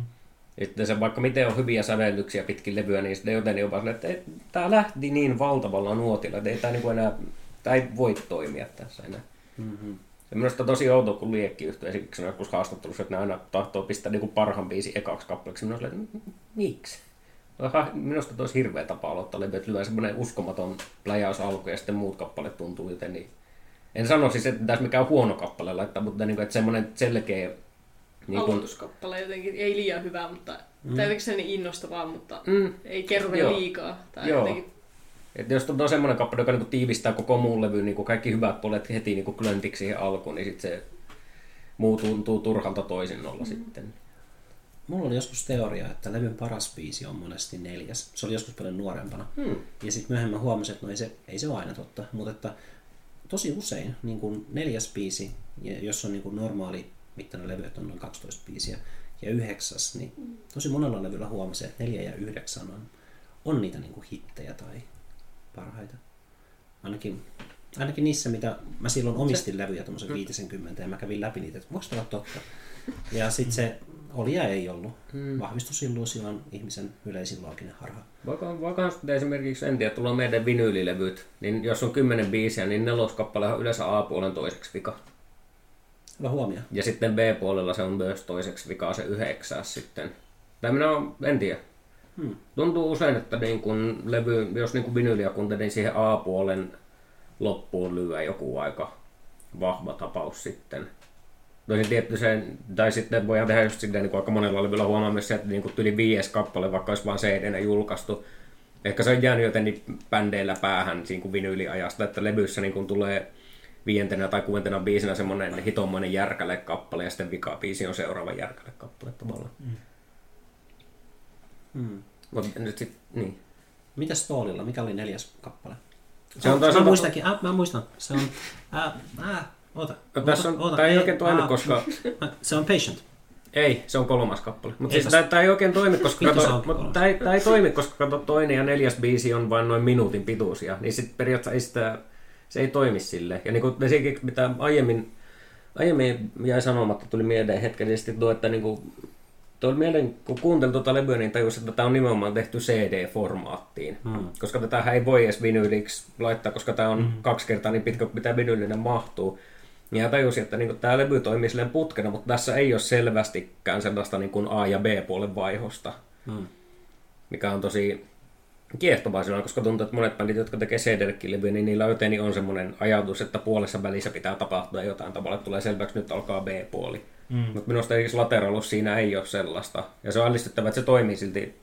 Huomasin niin kuin tuossa kuunnellessa, just kun ei ole pitkä aikaan kuunnellut tällä ajan kanssa, että hitto, että on kokonaisuutena ihan uskomattoman upeasti kasattu. Paitsi Tix and Leeches, mutta muuten niin kuin tosi upeasti kasassa pysyvä levy. Mut, niin. Just, just, just, mainio, kun sä puhuit, olit sä sanois vielä jotain tosta? Ah, siis, no just se on vaan tätä, että se on silleen jännää tajuta tavallaan, että on levy, joka on niin selvästi tehty CDlle. Justiinsa, että tässä niin kuin ei ole sitä ajatusta, että on A ja B-puoli, vaan se niin kuin on se yksi jatkumo. Mm-hmm. Silleen. Tämä on niitä harvoja levyjä, jotka kestää yli 70 minuuttia, jotka ei oikeasti pysty kuuntelemaan läpi. Yleensä minusta aina tulee jotain sellaista, joka tökkii tosi pahasti. Nyt ei joku Tixan Leaches. Ja siitä mun pitikin Minä en, sanoa, ta- kun... minä en tykkää paljon Tixan Leachesista, jos ei ole tullut silloin, kun sä aikaisemmin puhuit Dixon Leachista, mm. saman hengenveton sulle sanoit, että tällä levyllä ei kiroilla ollenkaan. Ja se oli jännä, koska mä olin ihan varma, että Dixon Leachesillä kiroiltas. Mm. Mutta ei, se on vaan sen kuulonen. Ja se on, Biisi, et siinä se- sanotaan suck aika paljon ja sitten Niin. se... Ai se oli se, se oli ärsyttävää. Joo, se oli, siis se sanotus oli ihan, siis minua häiritti oikeasti, siis minä en aiemmin nähnyt sen sanotusta erillä. Minä oikeasti, minulla meni se seuraava kappale pilalle, kun minä olin vaan ihan jumalattoman pahalla päällä siitä, kun se, että niin, niin kuin oikeasti tässä on niin mietittyjä sanotuksia ja hienoja juttuja. Ja sitten yksi kappale on silleen, että hei, sä oot ihan tyhmä. Joke on it vai mitä? Ne joke, I hope you choke on it. Ja sitten siinä sanotaan suck, niin kuin sille, että sitä saisi jo juomapeliin sille, että you can suck sucking it, suck, suck, suck, you blood sucking, suck, suck. Ja nyt sille, että... Siis, se on vaan... Se on, minä oikeasti tuli semmoinen olo, että saatana, että joku on päästänyt joku nu metal bändi tekemään yhden biisin tälle levylle. Kun se on vielä joskus se rakennekin, niin kuin, että A, B, A, B, C, B. Että niin tosi kunnianhimoinen levy, ja sitten tehdään yhdeksän minuuttinen biisi, jossa on täysin perus kappalerakenne. Sanotuksessa ei ole mitään sisältöä, ja en voi tietää sitä kappaletta. Tykkäät sä Animan biisistä, joka on vähän samaan tapaan, arvaat jo, että on Hooker with a sanomassa. penis vai? Siitä minä tykkään, mutta se on, ero on siinä, että se ei kestä yhdeksää minuuttia. Ah, Joo, joo, jos, se- niinku, jos tekee niinku tommosen kappaleen, niin se niinku toimii pienenä rypistyksenä. Niin se Hooker with a penis on niinku alle viisi minuuttinen. Ja siinä on kuitenkin siinä on semmoinen tietty itseironia siinä kappaleessa, että siinä niinku tulee joku fani selitettä, että joku old school Tool-fani tulee valittaa, että hei, te möitte itteni ja kaikkea. Sitten se selittää, että kuulehan sillä hetkellä, kun minä tein sen levytyssopimuksen, minä möin jo itteni. Ja se biisi loppuu, kun siihen on silleen, että turpa kiinni, anna mulle lisää rahaa. Mikä on minusta sinne hieno itseironinen heitto siihen loppuun. Mutta tuossa ei ole mitään sellaista, että tuo on vaan sellainen angstipurkaus, just, että sä oot tosi tyhmä ja mä vihaan sua. nyt, Että, Mut se on vähän sama tunne kuitenkin. no on se, joo. joo, se on vaan, se on lähinnä just vaan, että kun Lateralus on sen verran emotionaalisesti kypsempi kuin mm. Ainima levynä, niin se jotenkin tuo niin törröttää tosi rumasti. Ja pitää tiedä vielä se, että ne jossain haastattelussa sanoi, että Tixan Leachis kuulemma oli jo tarjolla Ainimalle. Ah, Niin sinne se olisi vielä mennyt, mutta Lateraluksella se niin on sellainen tosi rumasti törröttää sieltä, joten niin irrallaan. sun sanavalinnat kertoo kyllä paljon tunteista, että Joo, mutta se on- törröttää siellä. Se on, se on jotenkin, varsinkin nyt kun tuntuu, että tämä on ehkä niin kuin, tuo tällä kuuntelulla tämä levy joten, niin, niin joten niin, kun nuo sanat oli tuossa, niin tajus, että herra Jumala, tämä on nerokkaasti rakennettu tämä kokonaisuus, kaikki toimii tosi hyvin. Ja minä olen aiemmin kuitenut se vähän silleen, että no se on se pakollinen mäiskekappale siellä. Hmm. No nyt niin kun rupesi miettimään, että no, täällä on niitä sitä mäiskettäkin, ja se on just, että jos tämä on semmoinen tarkoitettu mättöbiisiksi, niin miksi siitä on tehty tämmöinen niin lähes 10 minuuttinen järkäle. Mm. Että jos se olisi tehnyt just siihen 5 minuutin mitta, niin se olisi ehkä mennyt silleen, että no okei, no tämä nyt kestää tässä, mutta kun se jatkuu ja jatkuu ja jatkuu, ja siinä on tyyli vain kaksi riffiä, jotka vaan poukkoilee ees taas, niin se on todella turhauttava. Varsinkin kun sen jälkeen tulee lateralus, joka on niin kuin, siinä on just tuo Fibonacci-kuvio, mm. Ja siitä niin kuin pohditaan justiinsa syntymää, tajunnan laajentumista. Siinä on ihan hirveästi eri tasoja. Jep. Kun siinä, eikö siinä sanottu jotenkin, että black then white are all I see in my infancy, red and yellow came to me. Eikö se jotenkin ollut näin? Came että- to be. Ah, anteeksi.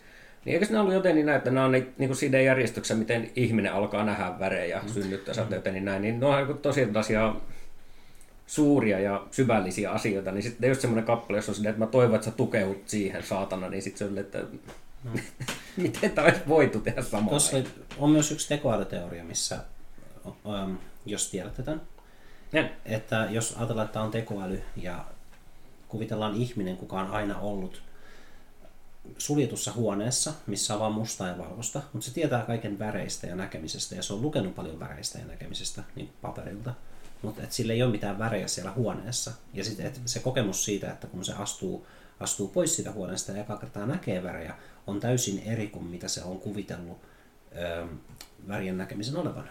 Ja tekoälyyn tämä sopii silleen, että jos me kuvitellaan tekoäly, joka ainoastaan laskelmoja asioita, se tekoäly voi kuvitella, minkälaista on olla tietoinen tai olemassa, niin sitten se, että se olisi oikeasti olemassa, niin se ero ihmiseen on yhtä suuri, kun että me tiedetään väreistä, mutta me ei nähdä niitä.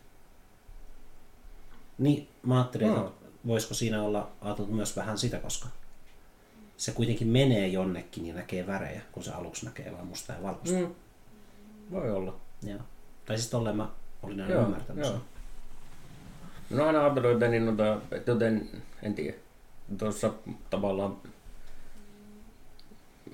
se on varmaan Ainimallahan on niinku just semmoisia hetkiä, jossa alkaa suoria viittauksia niin Jungin teorioihin tai vastaaviin. Joten mm. aina Toolin sanotuksia minä olen lukenut sitä kautta, että niissä niinku puhutaan sellaista alitajunnallisesta ja psykologisesta puolesta. Ja tavallaan siitä, että jos me onnistutaan jonni- jotenkin saamaan niin NS jonkinlaisen kollektiivisen alitajuntaan yhteys tai muuta, niin me pystytään kehittymään evoluutiossa ihan uudelle asteelle tai jotain tällaista. Joten niin minä niin kuin kaikki ne sanotukset luen automaattisesti sitä kautta, kun sitä on siellä täällä ripoteltu. Se on jotenkin... Tämä on tosi mielenkiintoinen, että okei, no, mä en ole ajatellut aiemmin tuota. Mm-hmm. Mukavaa, että sanotuksesta saa niin paljon irti. Mitä mieltä te olette tuota, Ainemen niistä, niistä äh, pätkistä, miten, mit, mitkä nyt sanoisi, siis niin kuin interludes? Ne, niitä, Mä mitä tykkään niistä jollain tavalla enemmän kuin lateraluksen. Mutta Lateraluksella on vain kaksi niitä oikeastaan. No, tää oli mun mielikuva. Siitä mä pidän niistä enemmän.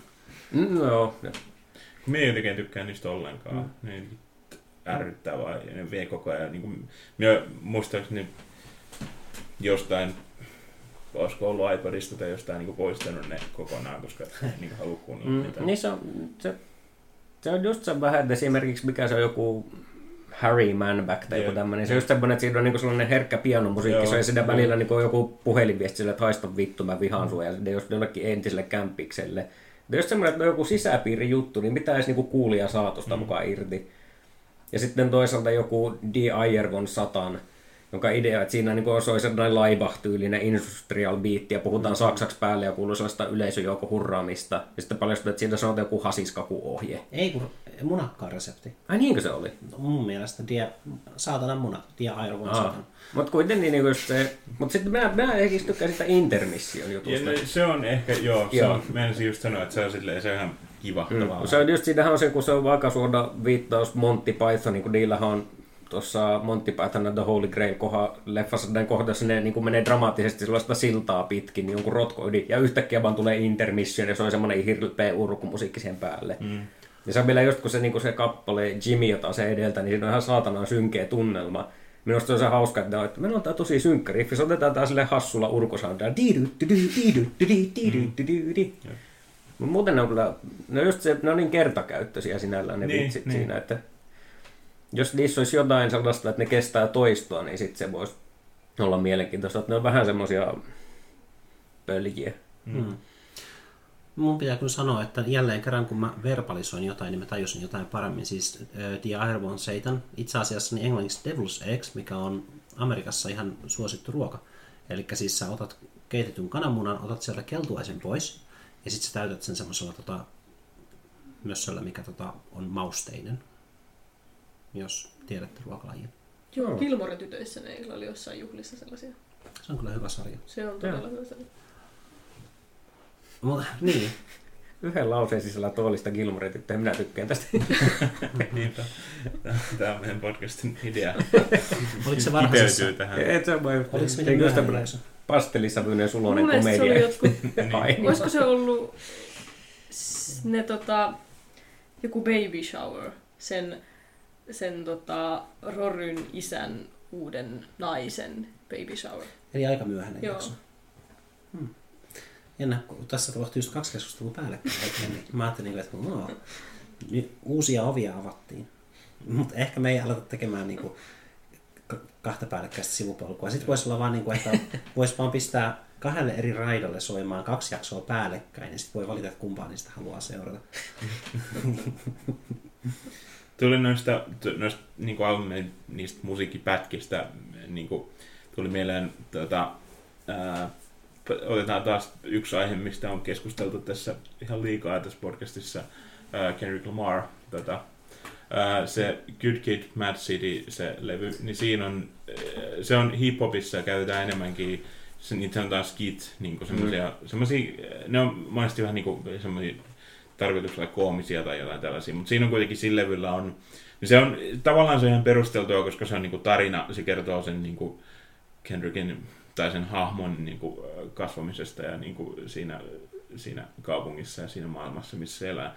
Niin sitten siinä on semmoisia niin puhelinkeskusteluita, että sen äiti soittaa sille ja sitten sit joku sen isä huutaa kännissä siellä jotain ja, ja tällaisia juttuja. Mutta ne on niin kuin, sille albumikuuntelijana ne häiritsee myötä siinä mm. mielessä, että ne on, koska ne, ne, niissä ei ole mitään niin kuin, niin kuin musikaalista tai siis mm. silleen mitään semmoista hienoa.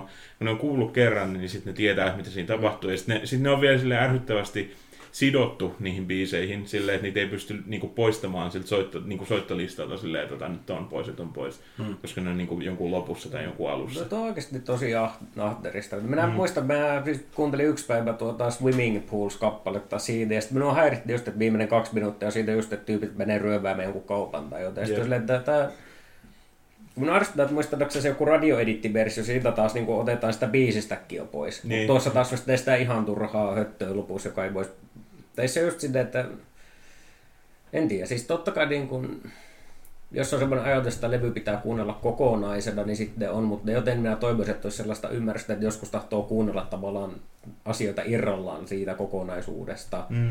Ja sitten just tuommoiset puhutut välijutut, niin en, minäkään ole koskaan tajunnut, mikä niissä nyt on olevina sitten ideat. Ne on minusta niin. täysin turhia aina ollut levyillä. Ja ne on just tämmöiset, kun ne on, niin kuin sinä sanoit, niin kun ne on kerran kuullut, niin se on siinä. Mm. Ja vielä hyvin usein niissä on tosi huono se ääninäyttely. Esimerkiksi tuolla Toolin 10,000 Daysillähän on tämä, mikä Blame Hoffman, vai mikä mm. se nyt oli, tämä kolme minuuttinen lähes semmoinen puhepätkäinen Rosetta Stoned-kappaletta. Totta. Että se sinällään siinä on hienoa atmosfääriä taustalla, että se toimii mm. silleen. Mutta siinä just joku lääkäri ja hoitaja puhuu, että meillä tuli tämmöinen tyyppi, joka on ihan paniikissa ja me yritetään saa irti siitä nyt jotakin. Itse kappale loppuu siihen, kun se lääkäri sanoi, että kuule poika, sinä voit alkaa puhua minulle. Sitten se 12-minuuttinen kappale alkaa silleen, että all right, listen this if you will, ja se alkaa selittää jostain UFO-tapaamisesta, ja se kappale pohjautuu sen ympärille. Mm. Se sinällään niin kuin, se sopii niin kuin siihen kokonaisuuteen tavallaan, mutta jotenkin se silti tökkii aina silleen kuulokuvassa, just, että et, pitikö tämä niinku ottaa sinne, että tässä on joku tyyppi puhumassa dialogia ja tälleen. Mm. Et eikö tätä olisi voinut tehdä jotenkin kappaleena vaikka jotenkin Hauska, että sanoit dialogia, koska mä just ajattelin, että mikähän olisi pahin esimerkki, niin elokuvien soundtrackit. Mm. On, siellä musiikin välissä on sen elokuvan dialogi, että sun pitää oikeasti niinku hirveästi hyppiä, että sä pääset kuuntelemaan taas niitä biisejä. Mä, mä tajua, että mikä idea noissa. Mm. Kuka oikeasti tahtoo noita kuunnella? Mä siis tarkoitin ihan elokuvaa levynä. Että jos ajatellaan, venytään siihen asti, että mä katson elokuvan, mutta siinä on niin hyvä soundtrack, että mä halusin vaan kuunnella sitä musiikkia. Ja, mutta kyllähän soundtrack cd on noita juttuja, just sille, että siinä on dialogin pätkiä välissä. Se on... Joo, no toisinaan. Joo. Mä lähinnä vitsailin, mutta Aa, se, joo, se, minkä takia mä tykkään klassisesta kanavasta on, että se niin elokuva nörttinä, jos nyt näin voisi sanoa, ihan vaan, että koska mä tykkään elokuvista, mm. niin tulee tosi paljon semmoisia, että hei, tämähän on äh, vaikka äh, Inceptionista mm. tai jostain. Niin mikä niin, klassinen kanava? Joo, siis Kla- Radio Classic, vai mikä se nimi on? Joo, eikö se ole semmoinen? Niin siellä soi tosi paljon soundtrackeja. Tai en tiedä, onko niillä joku teema no, silloin tällöin. Että... Mutta tuossa yksi päivä kun kuuntelin, niin pelkkää, sit tuli Psykosta ja muita Hitchcockin tämmöisiä. Hienoa olisi... ajatella, pistää radion päälle sinne di, niin. di, di. Just toi biisi soi kanssa. Mutta siis se on pitempänä versiona, eli siis jos kuulee sen koko biisin, niin se on hyvä biisi. Joo, se itse asiassa on jo kuullut sen kanssa. Mutta eh, piti vielä palata tuohon, toi siis toi Tool-esimerkki on vielä siinä mielessä paljon siedettävämpi, koska siinä on kuitenkin äh, musiikkia siinä taustalla. On, joo, se, joo. Se on, niinku on. niin silleen, että siinä, siinä pystyy, että se ei täysin rikosta tunnelmaa. No joo, tuo on kyllä totta. Mutta sitten taas joo. siinä, vaikka siinä Good Mad City, niin se on ihan täysin vaan puhelinkeskustelua ja sitten siinä ei ole, siinä ei ole mitään taustalla, sitten jossain vaiheessa loppuu, niin sitten alkaa seuraava no, biisi. No sinänsä on just ajatellut, kun mitä niin kuin Lamaria on kuunnellut, siis joku päivä just lisäsi sinä olit Facebookissa jakanut just tästä uusimmasta levystä mm. juttua. Sitten minä itse asiassa aloin sinä iltana kuunnella sitä ja minä pääsin jo niin kuudenteen biisi, oli ihan vauhkunut, että ei saatana, että joo, joo. tämä kuulostaa ihan uskomattoman upealta. Joo. Niin, niin se on niin jännä, että sitä, Lamarilla on niin selvästi niin kunnianhimoa, että se jotenkin tuntuu tosi oudolta, että se löisi levyllä tuommoisia hölmejä skittejä. Mm. Esimerkiksi sitäkin on se joku skit siinä uudella levyllä, mutta se on niin jotain free jatsia tyyliin, ja sitten niin, siinä on päällä niin. joku, mitä se onkin, jotain this dick ain't free tai jotain. Yeah, yeah. Sitä, Se joten se niin kuin selvästi kuitenkin toimii kappaleena myös. Joo, ja siis niin, mm. ja se on, se on myös, niin kuin, siinä on kuitenkin yhteiskunta, siinä on niin kuin paljon merkitystä kuitenkin siinä, mitä se hokee. Joo, siis minä, minä niin kuuntelin kuin... niitä sanotuksia, niin siinä on, siinä, ne vaikutti ihan hemmetin upealta ne sanotukset, Jep, se, se vähänkin mitä niin kuin sai irti. Ja siis se, että ylipäänsä, no, hip-hop-levyillä niin kuin vaan harvemmin kuulee noin hemmetin nerokkaita biittejä. Esimerkiksi tuo mm. All Right-kappaleessa, niin se on niin, niin. ihan käsittämättömän upeita. Mutta niin kuin tuossa uudellakin levyllä, siinä on siis tavallaan, tavallaan semmoinen skit, tai sitä ei voi sanoa skitiksi. Eikö se lausu sellaista runoa? Joo, ja se, aina niin kuin, se lausuu aina niin kuin jonkun ekan, ekan lauseen tyyliin tai ekan siis säkeen ja sitten sit tulee joku biisi ja sitten mm. se aloittaa taas sieltä ekasta säkeestä ja sitten se lausu menee vähän pidemmälle ja sitten se lopussa se lausuu sen koko runon ja sitten siinä paljastuu, kenelle se lausuu, mutta sitä meidän paljasta tässä just, että Minä olen nähnyt yhden levyarvostelun, jossa taidettiin spoilata tuo, mutta, no, mutta, se, mutta se toisaalta se, se oli upeaa, se arvostelija yleensä Needle Drop-niminen YouTube-kanava. Joo, joo, joo Paavokin tietää sen, me ollaan puhuttu siitä. Se, se on ihan loistavia arvioita, niin se, se, niinku, se Anthony Fantano, joka arvosteli niitä levyjä, se on niin vauhkona sitä levyä, että se on jopa hauskaa katsoa, kun mies on niin, että ei jumalautu, se paljosti, ja niin, tämä on kaikki niin upeita, ja sitten antoi kympi sille levylle niin. Sitten joku oli kommenttikentässä jo suuttunut, että jaahas, Kanye Jesus sai vain 60, ja sitten on silleen, että no sekin on kyllä hemmetin hyvin silleen levyllä, mutta no joo. Ää, no tästäkin voitaisiin keskustella, mielestäni se on itse asiassa aika hyvä kunnossa tässä se on, aikaa. Se on, siinä on hetkensä. Minä vaan joista asioista vaan niin kun pääsen yli. Ja sitten kun sen jälkeen kun Death Gripsia kuuli, niin tuli mm. semmoinen on vähän niin kuin semmoinen populistisempi toisinto tästä. Se on, se on, se on kyllä ihan totta. Et se, on, niin se, se niin tuntuu, tai sitten kun ei ollut kuullut Death Gripsia, niin sitten kun kuuntelin Jeesusta, niin ajattelin, että tämä on oikeastaan aika edistyksellistä hommaa. Mutta sitten kun kuuli Death Gripsia, niin silleen, että hetki, että Kanye niin hyppää näiden siiville tavallaan mm. tässä, että ottaa tämän jutun, joka nyt on tullut. Ja se just vähän kuuntelin niitä sanotuksia esimerkiksi tällä, niin siellä on välillä sellaista juttua, että Tämä ei ero mitenkään sellaisesta perus onnella räppimeiningistä sidällään. Mm, se, on, se on ainut just, että täällä välillä niin on sellaisia erikoisia kokeiluja soundeissa, mm. mutta ihan samat autotuneet jyllää koko ajan. Ja mm. sitten niin semmoinen just, että mä iskin tämän muijan, panin sitä vessassa ja nyt meillä on jotain draamaa tässä ja tälleen. Mm, että, että jos niin on sitä kunnianhimoa, niin luulisin, että sitä löytyisi niin kuin sanotuspuolella myös. Mm. Ja just siinä, että ei läimi sitä viien pennin hemmeti autotuneja joka hiton kohtaan. Mm. Että jos se olisi niin tehokeinona sidällä, niin se välillä ymmärtää, mutta kun se ihan selvästi niin on sitä, että no mä en nyt pysynyt nuotissa, niin lyhyen tämä homma Aa, Koska mitä se on tosta vähän eri mieltä siinä mielessä, että minun mielestä se on nimenomaan tehokeino. Tai siis sitä minun mielestä käytetään kyllä liikaa Joo. siinä mielessä, että sen teho ei enää ei no ole se, niin, jos, niin se, jos se olisi hetkittäin sinne, niin se niin. minä ymmärrän tavallaan, että koska se levy tuntuu, että se yleisilme on semmoinen, että siinä ollaan silleen, että katsotaan miten överiksi me pystytään menemään. Mm. Mutta se on just, että kun se on jatkuvasti, niin sitten siinä tulee semmoinen olo, että se, se etäännyttää jo liikaa. Mm. Se alkaa joten niin vaan, siinä joten niin vaan tulee semmoinen turtuminen, että miten tämä nyt eroaa siitä enää tässä vaiheessa, jos niin kuuntelee jotain perus biisiä, jossa kaikki on vietty tämän efektin läpi. Mm. Ja sitten varsinkin, jos sanotukset oikeasti menee sille osastolle, että, että biletin tai muijankaan sitten pantiin vessassa ja nyt meillä on jotain draamaa, niin sitten että, mm. että se, mitä on pyritty sellaiseen jonkinlaisen taiteellisen ilmaisun siinä aiemmin, se jotenkin romuttuu täysin, kun on sinne, että jos tässä olisi joku kokonaisvisio, niin mitä hittoa tämmöinen juttu tekee tällä levyllä sitten. Niin, niin. Se on tietty, se siitä, niin. Minä en ole tietenkään tarpeeksi perehtynyt sitten tietty kyseiseen levyyn, että osaisin ehkä kommentoida sen tarkemmin. Minä joskus vaan kuuntelin sen kerran läpi ja minua niin alkoi tökkiä mm. tosi pahasti nämä tietyt jutut siinä. Kyllä me, niin kuin, siinä on, itse asiassa kuuntelen sitä, että kun Kanieltahan on tullut uusi levy, mutta se on vaan sillä Tidal-palvelulla. Ja, ja sehän veti sen sieltäkin pois. Ai jaa, tai sehän, niin kuin, sehän niin kuin sinne, että noin 4000 ihmistä jäi ilman levyä, ne ehti maksaa sen. Ja sitten Kanye ilmoitti, että mä tahon masteroida yhden biisin uudestaan ja veti sen vaan pois. Okay. Ja sitten se niinku pisti sen takaisin sinne ja ilmoitti, että okei, okay, että tätä ei sitten julkaista missään muualla kuin täällä. Ja sitten, ja sitten se laittoi Twitterin viesti, että hei Mark Zuckerberg, laina minulle 65 miljoonaa minun veloissa. 53 taisi olla, mutta se on jo kuitenkin. Joo, kuitenkin sitten, että no niin, hyvä.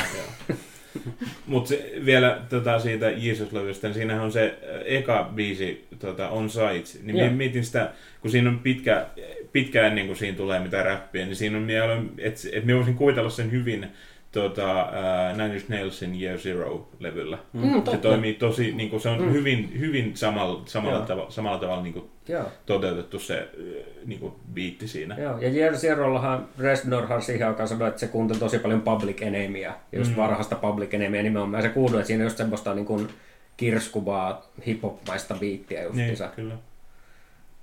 Totta. Ja sitten autotunesta vielä, tota, minun mielestä, tiedätkö, tota, tai tiedätkö työ äh, Sufjan Stevensin Age of Ads nim- nimisen albumin? Mm-mm. Siinä on tosi, äh, niin kuin, se avasi minun silmät siinä mielessä, tai avasi minun korvat tietyllä tavalla siinä mielessä, että, että, että miten autotunneja voidaan käyttää niin kuin, taiteellisessa merkityksessä. Ja se on, siis sehän laulaa tosi hyvin, ja, ja sen ei tosiaan tarvitsisi käyttää Mm. autotunneja, mutta se, se, se toimii sen levyn sen äänimaisemassa ja sitten, että mitä... Me voin, me voin itse laittaa show notesihin yhden biisin, se on se viimeinen biisi, mikä tavallaan kokoo sen koko levyn sille yhteen, semmoinen, semmoinen voisi melkein sanoa, että kun kuuntelee sen yhden biisin, joka on joku, olisiko se lähemmäs 20 minuuttia, niin siinä, on, Aa. siinä tavallaan kiteytyy se koko levy tosi hyvin ja se on to, mun mielestä niin kuin, ihan loistava. olisi mielenkiintoista kuulla kyllä. Noista skittihommista tuli mieleen, että on, me on että lateralukselle olisi tullut niitä enemmän, mutta ne ei vaan saanut niitä mahtumaan levylle. Mm, ne mikä on sillä joo.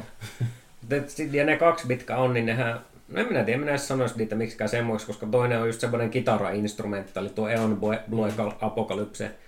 Mä muistan, että se on niin omistettu jonkun bändin jäsenen entiselle, tai siis edesmenneelle lemmikille, jonka nimi taisi olla Eon Blue. Joo. Joten täydennä, että siinä on ihan se merkitys, ja sitten toinen on mantra, joka taas just joka kuuluu siinä Shism-kappaleen musiikkivideon alussa se humina, joka käsittääkseni sitä, kun me, no, tämäkin on taas, että miten luotettavaa tämä on, olen lukenut jostain, että Maynard James Keenan yhtyeen laulaja olisi niinku rutistanut kissaa ja se olisi pitänyt tuommoista hassua ääntä ja se olisi äänittänyt ja muokannut sitä tai jotain. Me on myös kuullut semmoisen teorian, että se yritetään valaan jotain ääntä. Se, se muuten voi hyvinkin Mutta olla. en, en, tiedä mikä, Joo. sekin on varmaan, että niitä on varmaan niin miljoona Joo. eri teoriaa, että mikä mm. tässä on ollut. Mutta nokin tosiaan niin tuo ei ole niin sellaisia välihölmöilyjä, vaan ihan silleen, mm. Mm. niin minusta aika hyviä sellaisia siirtymiä. Jep. Että jos niillä olisi lisää semmoisia ollut, niin ei kai siinä sitten mitään, kunhan ei ole mitään Harry Man Back kolmosta ennen, niin sitten. Alkaa kuulostaa ihan Skeptics Guide to the Universe podcastin osiolta Who's That Noisy, äh, jossa on aina, se on tiedepodcast, ja sitten siinä on joku ääni, ja sitten kuulijoiden pitää lähettää sähköpostilla arvauksia siitä, mitä se ääni esittää. Mun parhaiten mun mieleen jäi joskus vuonna 2008 taisi olla, siinä oli semmoinen jännä semmoinen Fonzie. Mitä? Fonzie. Ei, se oli, se oli kuin tota, särkipieras. Joo, ja se itse asiassa käytti niin pierujaan niin tota, kaikuluotaamiseen. Että se käyttää suunnistamiseen piereskelyä. Ja oli niin, että joo, Särki. joo siis Kaikuluotaa. Joku särkikala. Mutta siis tää on tosiaan kanadalainen tai amerikkalainen podcast. Niin. Niin joo, että se ei ne- ole kuitenkaan toi sanaa. särki, joka on tuolla keiteleessä. No, mutta sen tapainen. Ne käytti sanaa, jonka mä olin niin kuin, että toi sana tarkoittaa särkeä tai särkikalaa. No. Särkikalahan on vissiin itse asiassa yksi sellainen alalaji, että on erilaisia särkiä. Niin. Ja nyt me saadaan taas puhua puuta heinää, mutta kuka lähtee tarkistamaan 2008 niin kuin podcastista, että oliko se särki vai mikä, mutta uskokaa nyt mua. On jotenkin vaan tosi lapsellinen mielikuva päässä sarjakuvasta, jossa kuvataan särkiperhettä. Jokaisessa sarjakuvastripissä ne vaan syö hernekeittoa perheen kesken. Ihan se, kyllä nyt löytää kotiin. Äiti, onko niitä papuja vielä vähän? On, on. Voi pojat, meidän retki voi kestää koko päivän. Mutta niin, siis jälleen. Se, siinä, siinä mun tämän jakson podcast-suositus, jota on varmaan puhunut ennenkin siitä, mutta se on kyllä hauska asia. Se Who's That Noisy nimi itse asiassa tulee yhden niistä tekijöistä. Silloin neljävuotias tytär niin oli vaan kuullut jonkun tämmöisen niin satelliitti tai muun äänen. Mm. Ja koska se ei osaa puhua, koska se on lapsi ja lapset on tyhmiä, niin se oli vaan Who's That Noisy. Ja sitten se oli niin hauska lause, että ne teki siitä sen osion nimen. No oikeasti tosi toimiva kyllä. Mut mun mielestä se ei ole niin kuin kieliopillisesti oikein. Eihän se ole.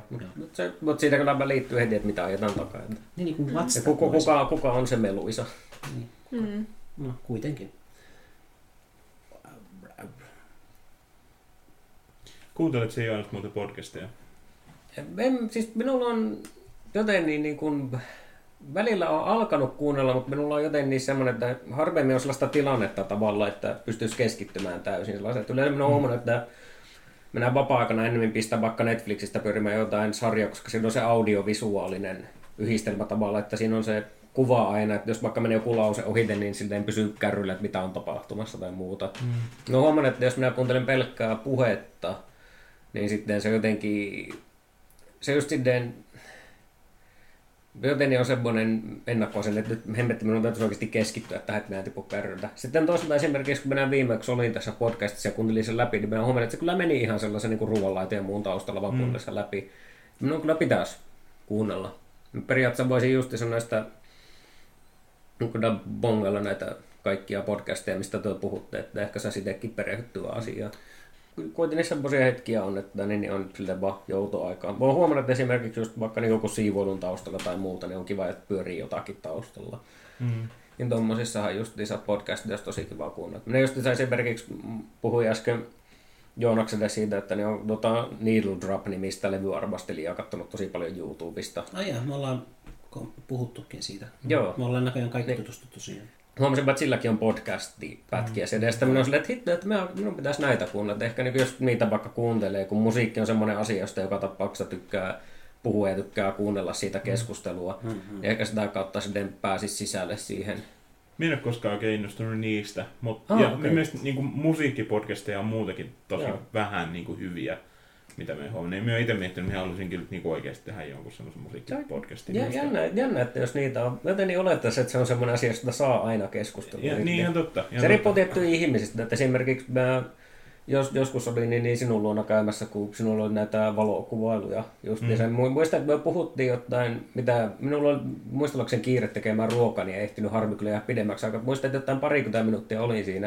Ja siinäkin saatiin tosi monta asiaa puhuttua niin eri bändeistä, levyistä ja äänentoistosta ja muusta. Mm. Eli, mutta se tietty riippuu varmasti ihmisestäkin aina, että, niin kuin, että joidenkin kanssa sitä keskustelua lähtee, joidenkin kanssa ei. Mutta niin. luulisin, että niin kuin siitä aiheesta podcasteja olisi, koska mm. luulisin, että musanörtit, jos ketkä nyt niin kuin hemmetti, jos onko tahtoa puhua, puhua vaikka miten pitkään niin kuin luvan kanssa näistä. Mm. Ja ehkä sekin on, onhan podcasteja, niitä on niin paljon ja niitä on monesti vaikea löytää mm. sillä, että, että voi niitä olla. Mutta kyllä minä olen itse yrittänyt etsiä, mutta minä olen vaan löytänyt muutaman semmoisen oikeasti hyvän Yksi on tota, uh, The Great Albums podcast nimenen. Se on ihan vaan, siinä käydään niin albumi, otetaan aina albumi kerrallaan ja siinä, siinä itse asiassa soitetaan pätkiä niistä biiseistä, koska se menee tavallaan niin kuin fair use mm-hmm. alle, koska siinä kuitenkin keskustellaan niistä, että se ei ole, se ei ole mitenkään niin tekijänoikeusrikkomus, mm-hmm. mikä okay. on ihan mielenkiintoinen. Onko se, Suomessa sama? No, Tämä on just semmoinen, mitä minä haluaisin niin kysyä joltain ihan silleen, ja selvittää sinne, että sitten ei tarvitse niin kuin, stressata siitä, että mitä iTunes vaikka sanoo, jos jos semmoisen lataa. Soiko se, kom, soiko se siis niin se koko kappale tyylin taustalla vai pätkä siitä? Vai? Pätkä, mutta mut ne, on, ne on aika pitkiä pätkiä, ne ei okay. ole mitään silleen 30 Joku sitä mieltä, että eikö se alle 30 ole sille ihan laillinen? Mutta mut, ne on niinku jotain niinku pidempiäkin ja niin just ottaa, jos joku kappale vaikka, jos siinä kestää. Ne vaikka kuunteli, yhdessä vaiheessa ne käsitteli tuon The Currents and Disintegration ah. albumin, niin siinä on niin ne niin kuin kappaleet kestää, että ne kehittyy, niin sitten ne soitti aika pitkään jotain Joo. niissä ja sen takia, että, että niistä saa niin kuin hyvän kuvan. No, mutta hauska, että sanoit Disintegration. Mä mietin just niissä ennen kuin tulin tänne, että hemmetti, että olisiko melkein sitä pitänyt kehottaa, että sekin mm. just semmoinen mm. levy. Että...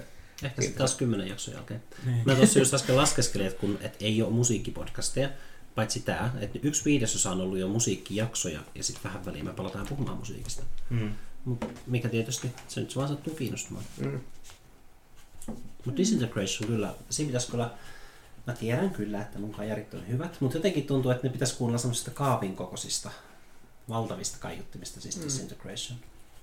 No, kyllä. Siinä on kurelevyistä varmaan valtavin soundi sille, no, hyvällä tavalla, siis, että se ei ole mikään semmoinen stadion levyluojan kiitos, mutta sille, että siinä on kyllä iso maisema.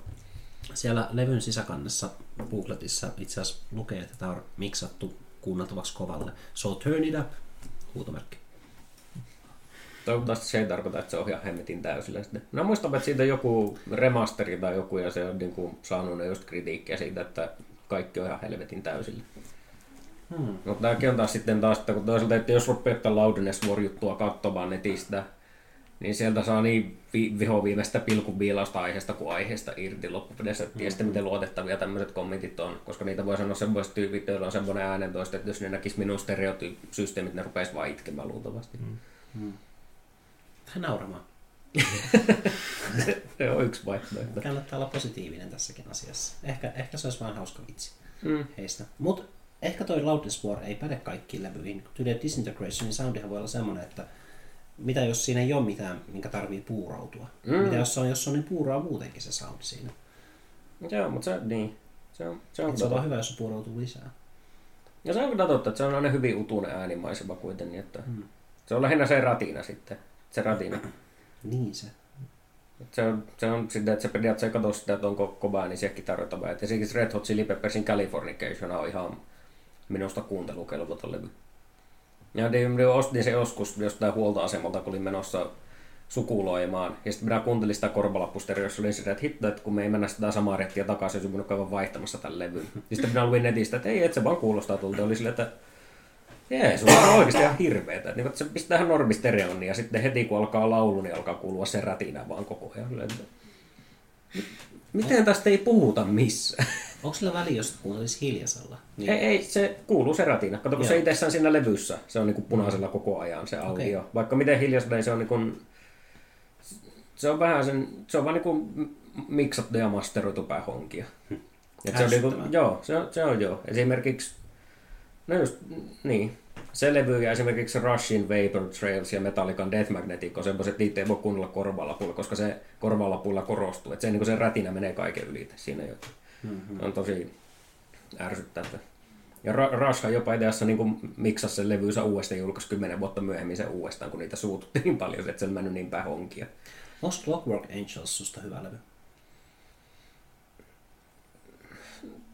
Se on, se on hyvä, mutta niin, siihen se jää. Se on, sit minä en oikein, sehän sai ihan sellaiset hullut arvostelut, että on niiden paras sitten klassikko. Niin ne sanoo, ja mäkin olin vähän niin kuin, että mitä. Ei, ei, ei se, se lähinnä ehkä johtuu siitä, että sehän on nyt ensimmäinen teemalevy. Hmm. Jos miettii, että bändi on ollut kasassa 70-luvulta asti ja tehnyt niin monia proge-klassikoina piettyjä levyjä, ja sitten ne tekee 2000-luvulla niitä ensimmäisen konseptilevyn, niin totta kai kaikki on sille, että ei hitto, nyt ne on voimissa, ne tekee konseptilevyn. Mm-hmm. Ja onhan siinä esimerkiksi eka kappale Caravan, niin kun minä kuulin sen ekan kerran, niin minä oikeasti vaan tyyliin nauroja oli riemuissaan koko ajan, silleen, että hitto, tässä kuuluu niin, että ne on niin riemuissaan soittaessa tätä pöliää riffiä, ne on niin piru hauskaa. Mm-hmm. No to, niin kuin esikiksellä levyllä on tosi kököt soundit minusta, se on niin kuin ihan liian sellainen studiohiottu. Että kaikki niin kuin rummun iskut kuulostaa siltä, kun joku tiilitalo räjäytettäisiin tyyliin. Ja se, eikä se kokonaisuutena kestä, että se alkaa jossain vaiheessa tökkiä tosi pahasti minulle. Että siinä on tosi, tosi tällaisia halpoja efektejä, niin kuin joku sirkusääni ja yhden biisin alussa, ja ne kuulostaa oikeasti, että jotain niin kuin, etsitään joku ääniefektilevy otetaan sieltä lasten naurua siihen ja muuta, mikä on tosi halvan kuulosta. Mm-hmm. Ja, niissä, ja ne biisit on liian pitkiä, että se on just niissä, monilla proge-bändeillä just se, että kun siirryttiin CD-aikaan, niin kappaleet piteni heti. Esimerkiksi Rushilla niin kuin vielä 80-luvun alussa kappaleet oli noin 4,5 minuuttisia. Mm. Nyt niiden keskimääräinen kappale kestää 6,5 minuuttia. Ja niissä on silti se sama A, B, A, B, C, B-rakenne. Ne vaan niin kuin jostain syystä vaan junnaa niitä kertosäkeitä paljon pidempään, kun ne on sitä, että CDlle mahtuu 80 minuuttia, niin me voidaan pidentää näitä biisejä. Sitten niin kuin olen huomannut, että Clockwork Angelsillakin monessa kappaleessa, jos on ihan peruskappalerakenne, niin on sitä, että eikö tämä nyt jo lopu. Että on täysin turhaa, että tässä on vielä tämmöinen yksi väliosa ja muuta, että se ei... No tässä minä vaan kuulostaa kuin haukkusin sitä, että se on siis hy- se on hyvä levy, mutta se ei, ei se ole edes niiden 2000-luvun paras. Minusta Vapor Trails on oikeastaan aika hyvä levy jopa.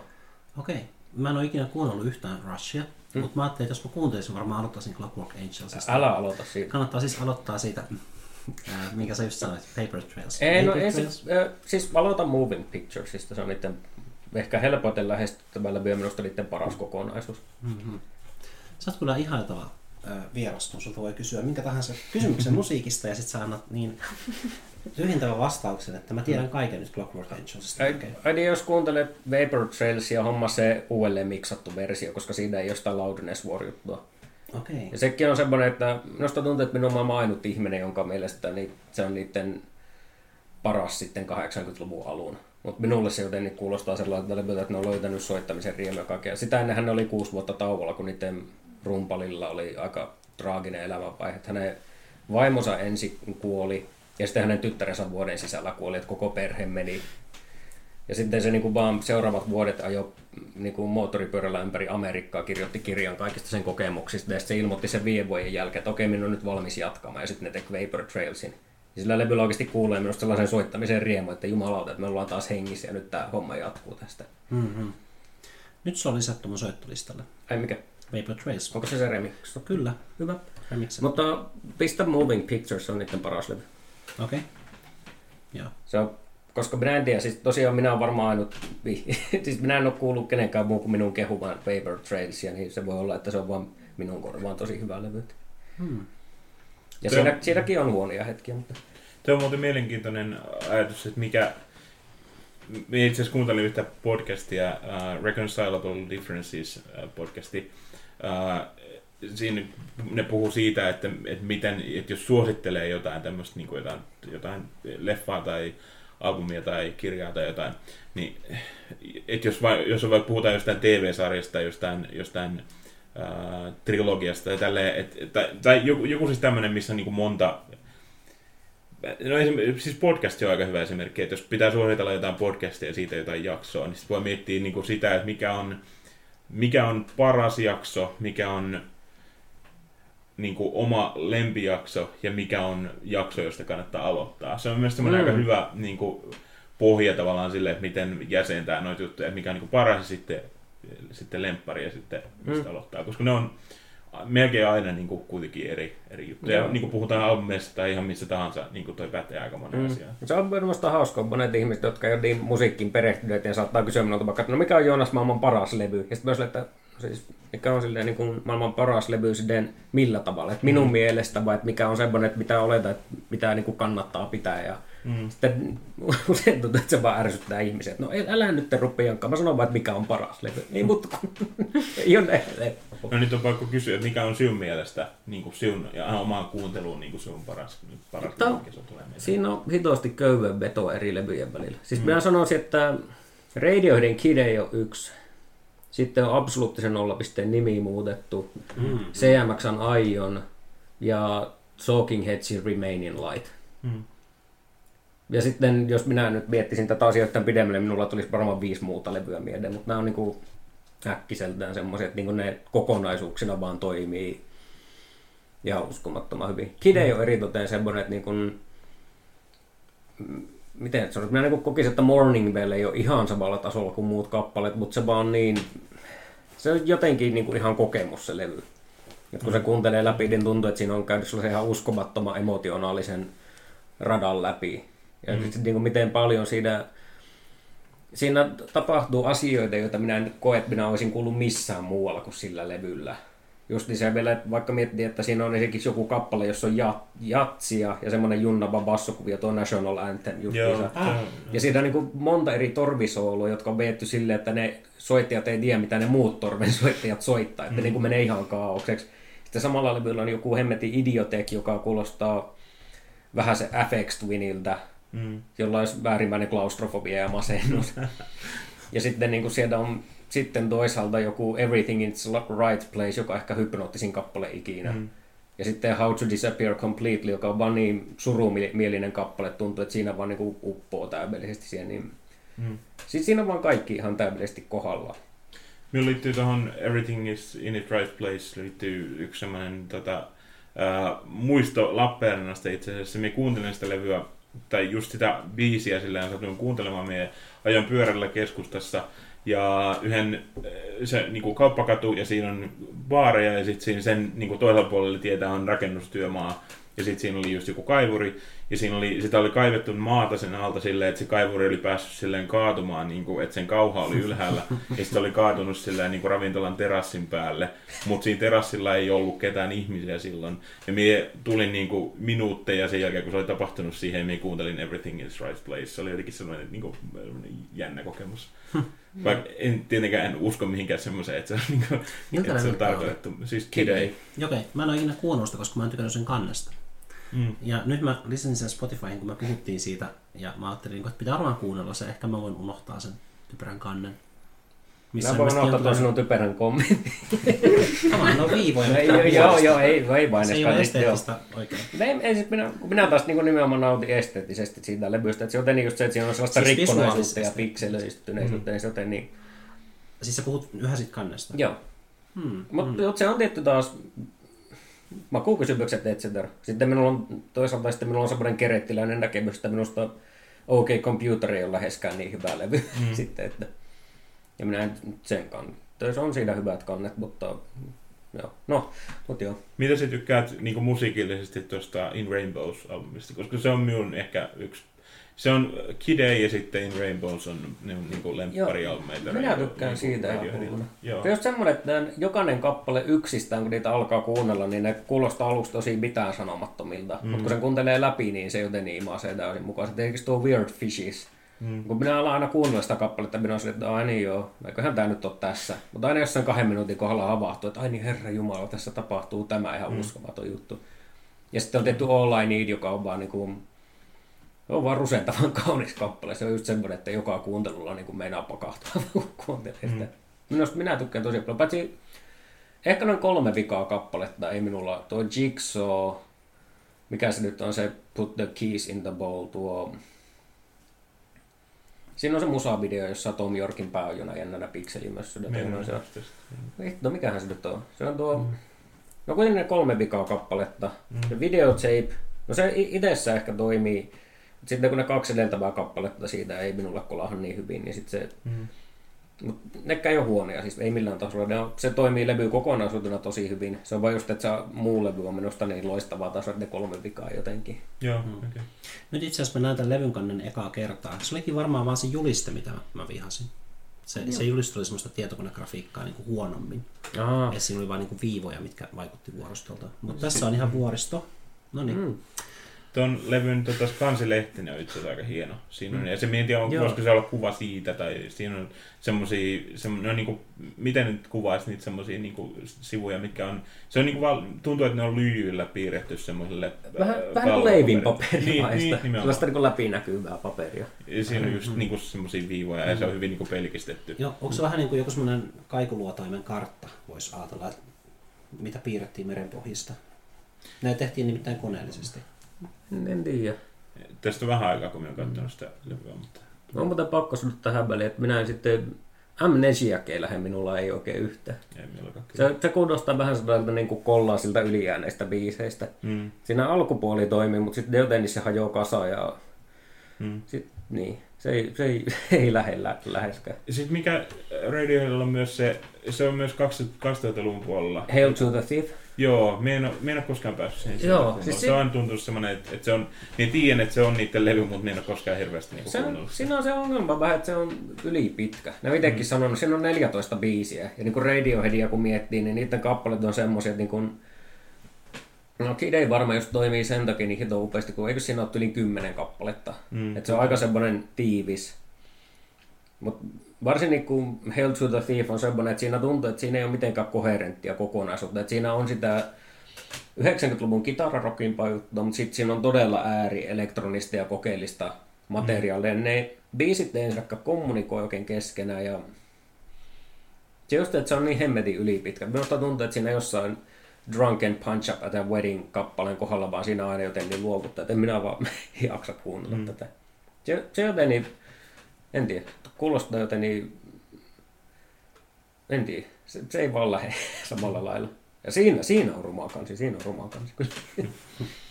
Eihän tietenkään kansilevyn sisältöön vaikuta. Ei Mutta se oli se, mikä mut ajoi pois jostain syystä silloin, kun mä olin, kun Kid ei tuli, se oli 99. Kidet on 2000. Okei, okay, mutta kuitenkin. Mä 2000 mä näin sen julisteen Mm. ja kaveri sanoi, että tai se ei, var- se ei varmaan edes tarvinnut sanoa mitään, se vaan paistoi siitä, että mä oon ihan tosi kova fani. Mm. Ja siis mä olin jotenkin niin kuin, että mä menen nyt pois.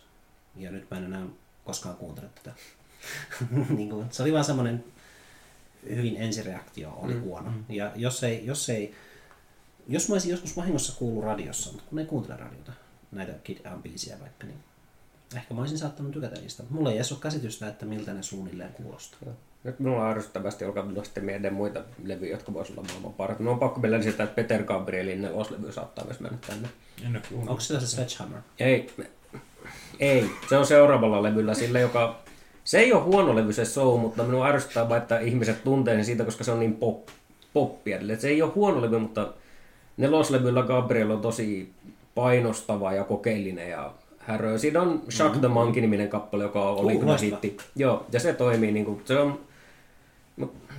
Joo, ei, ei, se on se edeltävä levy. Ja siis se ei ole huono se, missä Sledgehammer on, mutta minua ärsyttää just se, että sitä kai pidetään yleensä sinä NS-klassikkona. Mm. Ja minulle se oli just se, että jos niinku Gabrielin kolmas ja neloslevy on semmoisia, että niinku niitä kuuntelen, että minä en ole koskaan kuullut missään tällaista äänimaisemaa tai tällaisia kappaleita. Niin show on semmoinen, että siinä se tavallaan astuu tavallisten kuolevaisten joukkoon. Ja sitten on silleen, että hemmetti. Että se on tehnyt niin upeita levyjä näistä. Tekis kolmoslevyllä se kier- sanoi, että rumpalit ei saa käyttää symbaaleita tai haitsua ollenkaan. Se johtaa siihen, että siinä on tosi semmoinen raskas tomipainotteinen, perkussiopainotteinen äänimaisema ja muun muassa xylofonisoolo on siinä ja kaikkea tosi omituista. Ja voitko suomentaa, mitä haitsu tarkoittaa? Ja se on se... Se... Se on... Hi-hat. Joo. Hi-hats. joo. No niin. Hi-hatsi mä tiedän. Joo, mut joo. No mut joo, joo. Mut niin. Gabrielin neloslevy on kyllä loistava. Mikä se nimi olikaan? Sillä ei ole nimeä, se on ihan vaan, siis neljällä ekalla Gabrielin sololevyllä ei ole nimeä. Okei. Se tunnetaan Security nimellä Amerikassa, mutta Euroopassa sitä ei, sillä ei ole nimeä ollenkaan. Minä olen aina pitänyt sitä vain neloslevyynä, koska se on kuitenkin brittiartisti, niin minä olen ajatellut, että jos sillä ei ole Euroopassa nimeä, ja se jenkkiversio ilmeisesti vain sen takia, koska levyyhtiö oli silleen, että et sinä voi tehdä neljää levyä putkeen ilman nimeä. Niin. Hmm. Mutta se, se, se jää kolmas levy, ne on kyllä erinomaisia. Ne just niissä niin kuin kitara-osastollakin tapahtuu ihmeellisiä. Siellä on Robert Fripp King Crimsonista esimerkiksi kolmas levyllä muutamassa kappaleessa. Se tekee ihan ihmeellisiä ääniä siellä ympäri. Mm. Mari, jos sinun pitäisi sanoa paras sinun tuntema levy. No, mä arvasin, että tulee tämä kysymys, niin sitten mä rupesin miettimään päälle. Niin, Sen takia mä oon täällä kännykällä Ah, syventämällä muihin niin puskaa. Mulla ei ole mitään sellaista, niin kuin, mitä mä voisin plärätä tästä. Hauska fakta, Peter... Hauska, hauska fakta, tosi hauska. Nyt se Mut siis- aikaa. Niin, Niin, No niin, Selvästi. Spotifyssa sitten, jos etit. ei ole Spotifyssa. Ei ole. Peter Gabriel tai joku joitain... Joo, sitten ei ole niitä studiolevyjä ollenkaan siellä. Okei. Okay. No, ei sit mitään. Mutta tota, se oli tuolla Natural Born Killers soundtrackilla. Millä biisillä? Meni jo ohi, en enää, enää löydä sitä. Tässä on niin valtava määrä näitä levyjä. Joo, yle- se on siis se on myöhemmin tehnyt esimerkiksi levyjä, jossa se vetää omia biisejä niin kuin klassisina sovituksina ja muuta. Ja viimeksi siltä ilmestyi studiolevy 2002 ja se joka vuosi lupaa, että tänä vuonna minä julkaisen sen. Ja sitten sen sijaan se tekee joku saatana cover-levy ja muuta. Ja no, mm. no, kiva, että siinä on ollut. No joo, mutta niin. Mutta itse asiassa sehän ei ole kovin harvinaista, että ne on soundtrackilla, koska tässä on valtava määrä levy, niin kuin elokuvia. Mm, mm. Ja sitten hän vastaa kysymykseen. Mm, Tämä on niin paha. Ää, no mä olin joskus 11-12-vuotiaana niin kova Beatles-fani, että se olisi pakko olla joku Beatles-levy ainakin mm. siinä listassa. Ihan ehdottomasti. Mutta to, tosi vaikea valita, että mikä. Ja sitten Björk on mulle sellainen tosi läheinen. Ja, mm. ja se on mun mielestä ihan älyttömän hienoja levyjä. Ja silloin just kaikki se visuaalisuus ja kaikki niin kuin se koko niin kuin, tämä hahmo ja maailma, mikä siihen liittyy, on niin, niin kuin, kiinnostavaa ja mahtavaa, niin sitten joku Björkin levy pitäisi olla. Ja sitten Sigur Rós on mulle kanssa sellainen tosi läheinen Mm. ja sellainen tosi koskettava, tai koskettavaa se musiikki, niin sitten joku Sigur Rós, että ehkä näistä kolmesta. Mm. niin No sano noista, jos sano Beatlesilta ja sitten Björkiltä ja Sigurosilta, kaikilta yksi levy. um, no Beatlesilta vaikka toi uh, Sgt. Pepper's Lonely Hearts Club Band. Ja sitten tota, Björkiltä toi Homogenic Mm. ja sitten tota, Sigur Rossilta, no kyllä se varmaan olisi kuitenkin Tak. Jep. Joo, kans. Jollain levyllä löytyy ehkä niinku kauneimpia kappaleita, mitä on kuullut. Pitää muistaa, että eikös Joga ollut homogeniikillä? Joo, On. Se on ja ihan Rette. Joo, ja sitten Sigurosin takilla eikös ollut Glosoli. Joo. Oi herra Ja jumala. Oi herra jumala. Sitä kun tulee se joku äänimassa päälle, niin se oikeasti joka kerta palaa kurkussa kyllä heti. No. Tämmöinen surullinen fakta taas ää, yläasteelta, minä kuuntelin taklevyä. Me itse asiassa kuunneltiin pari minun kaverin kanssa porukasta taklevyä sen jälkeen, kun minun, tota, meidän luokanvalvoja kuoli syöpään. Niin me, mm. kun saatiin siitä tieto, niin kuunneltiin sinne iltapäivänä sitä taklevyä. Siitä on jäänyt semmoinen vahva muisto. Mm. Rós on kyllä, se on samoin se, se Agaettis Pyrjun, vai mitä se pitäisi sanoa, se, mutta se on myös tosi hyvä levy. Joo. siitä. Ja sitten Kveikur on kans hyvä. Se on en, vähän en varmaan koskaan kuullut Joo, sitä. se kannattaa kuunnella. Onko se kovin uusi? Se on mun mielestä aika uusi. Onko se niinku toisiksi uusin ehkä? Mm. Tai että siinä niinku mennään vähän erilaisiin, ehkä vähän synkempiin niinku sfääreihin, mutta se toimii mun mielestä tosi hyvin mm. levynä. Pitää kuunnella. Hmm. Eikö niillä ollut myös joku levy, joka oli ihan vaan niinku sulkumerkit? On, joo. Joo. Se on kanssa, minä tykkään kyllä siitä tosi Joo. paljon. Mä muistan, että kun se ilmestyi, niin siihen sehän sai viittä tähteä ihan joka paikassa. Mm. Ja muistelin, että just se, miten se sanottiin, Agaetis, vai miten? Niin, onko Agaettis Pyrjun. Minä vaan sanon sen silleen, mitä se kirjoitetaan, mutta Joo. Tai ei, ei edes tarkasti silleen, mitä se kirjoitetaan, koska siinä on niinku A ja E niinku yhdessä. Silleen. Joo. Mut, Niin mitenköhän se äänetään se? Onko se joku ää vai? No minä mietin, kun minulla on joku mielikuva, että se olisi joku, joku vähän äämäinen, niin kuin, että jos vaikka joku Toolillahan on se ainima, niin se Niin. sanotaan niin kuin anima tai Niin. jotenkin tälleen. No, no, ei, ei sitten tiedä taas sitä. Mutta Näin se, se siirtyi eteenpäin. Joonas korjaa nyt sitten seuraavaa. Kato, huomaat sen. Mä sanoin, että seuraavaksi sä korjaat jonkun muun lausuntaa mm. jostain nimestä. en minä, minä vaan spekuloin, että miten joku voi taas laulua. Että Aja, niin kuin, että sä et sanonut, että toi on väärin. Men. Mitä jos Samari minusta sanoi just, että on ääjutu, ja sitten mä olin silleen, että niin, että se käsittääkseni on näin. Ai, Minä periaatteessa vaan peesasin tässä. Että juhlin liian aikaisin. Mutta Okei. anima, anima. Mitä? Ei se ollut mun vastaus. Minä vaan ajattelin, että onko sun vielä... Joo, vaikutti siltä, että mut mä en oikein osaa tuohon vastata, koska ne on kaksi eri asiaa. Levyt, mitä pidän parhaina ja levyt, mitä on kiva kuunnella. Mm. Niin kuin vaikka jotain Kauko Röyhkä ja Riku Mattilan levyjä on tullut kuunneltua paljon. Mutta en mä kyllä sanoisi, että ne on mitenkään parhaita levyjä. Niin, no, no, Ja sitten just niin, niinku Disintegration, ja mä sanoisin kanssa, että se on niinku niitä parhaita levyjä, mutta sitten se pitää kuunnella vaan silloin tällöin. Mm. Niin kuin, että kumman mä valitsen. Valitsenko mä ne mun levyt, vai valitsenko ne, valitsenko ne levyt, mitkä mä tiedostan, että nyt kun mä kuuntelen tämän, niin mulla on kivaa. Mm. Kun taas Kaukoröhkä Riku Mattila on silleen, että jos mä pistän sen soimaan, niin jommankumman niistä levyistä vaikka esimerkkinä, niin en mä välttämättä halukaan kuunnella sitä. Mutta Disintegration, jos pistää pitkästä, aika soima, pitkästä aikaa soimaan, niin sen kyllä haluaa sitten kuunnella läpi alla, niin kuin, että jes. Mm. Että tekeekö se siitä sitten paremman levyn. Mutta ei sitä niin kuin joka päivä halua kuunnella. Mm. Se on just vähän, miten se haluaa. No huomannut, että usein semmoiset levyt, joita minä tahan, jo- jotka on niin helppo pistää pyörimään tavallaan, on semmoiset, että jos niin pitäisi arvostella, niin ne olisi niin kolmen tähden levyjä. Mm. Tavallaan just, että ne pyörii silleen kivasti. Siellä esimerkiksi minä pari vuotta, tiedättekö toi sellaista irkkubändiä kuin Therapy? Juu. kysymysmerkki perässä. Tota, mm. Minä hommasin niiden levyyn High Anxiety. Se on semmoinen levy, että jokainen niistä kappaleista on semmoinen, että minä niin ekan riffiä katsoin että ai taas tämä sointukulku. Ja tämä on ollut niin ihan noin tuhannessa eri kappaleessa tämä. Että se on niin periaatteessa niin pastissi rock-levystä jo. Mm. Mutta se on äärimmäisen mukavaa pistää soimaan sen taustalle. Et se on just semmoista, se toimii sellaisena aivotuna rikkaan levynä ihan hito hyvin. Varsinkin, koska ne sanotukset on just semmoisia, että, niinku, että ne, ne, niinku ne menee just sellaisena höttönä siellä. Mm. Ja se on joten niin, se on muutenkin semmoinen bändi, että on huomannut, että sen levy on kiva pistää pyörimään silleen vaan. Vaikka niillä on jotain hyvin NS-kokeellisia, sitten, että niin kuin periaatteessa millä tahansa muulla asteella ei kovin kokeellisia, mutta heidän niin ne kaikki on sellaisia, että niitä on kiva pistää pyörimään taustalle. Mutta se on sitten taas, että jos niin pitäisi arvioida, onko ne miten hyviä levyjä, niin sitten mä silleen, että no, ei ne nyt, ne on ihan kivoja levyjä silleen, mutta ne on vain tosi mukava pistää pyörimään sitten Onko taustalle. vaikka Flogin molly? Se, mä tiedän kyllä, miltä ne kuulostaa, mm. ja se on aina mukavaa, mutta mun mielestä kaikki ne sanat on raira, rai, rai, rai, rai. Mitä, eikö ne ollutkaan? Ehkä ne ei ole, mutta mulla ei tule yhtään niitä sanotuksia mieleen. Mä oon vaan kuunnellut Flogin mollua tosi paljon. Mm. Mutta mun ei ole ikinä tarvinnut kiinnittää huomiota sanotuksiin, koska mä en ole ikinä tuntenut, että mistä tässä oikeastaan on kyse, koska sen kuulee, mistä siinä on kyse. On, on kivaa musaa, ja sitten mm. mä kuuntelen sitä. Ja sit, niin. Onko musiikki parempaa, jos sitä ei tarvitse ajatella? Se, niin. Mä on näitä tai mitä hakee.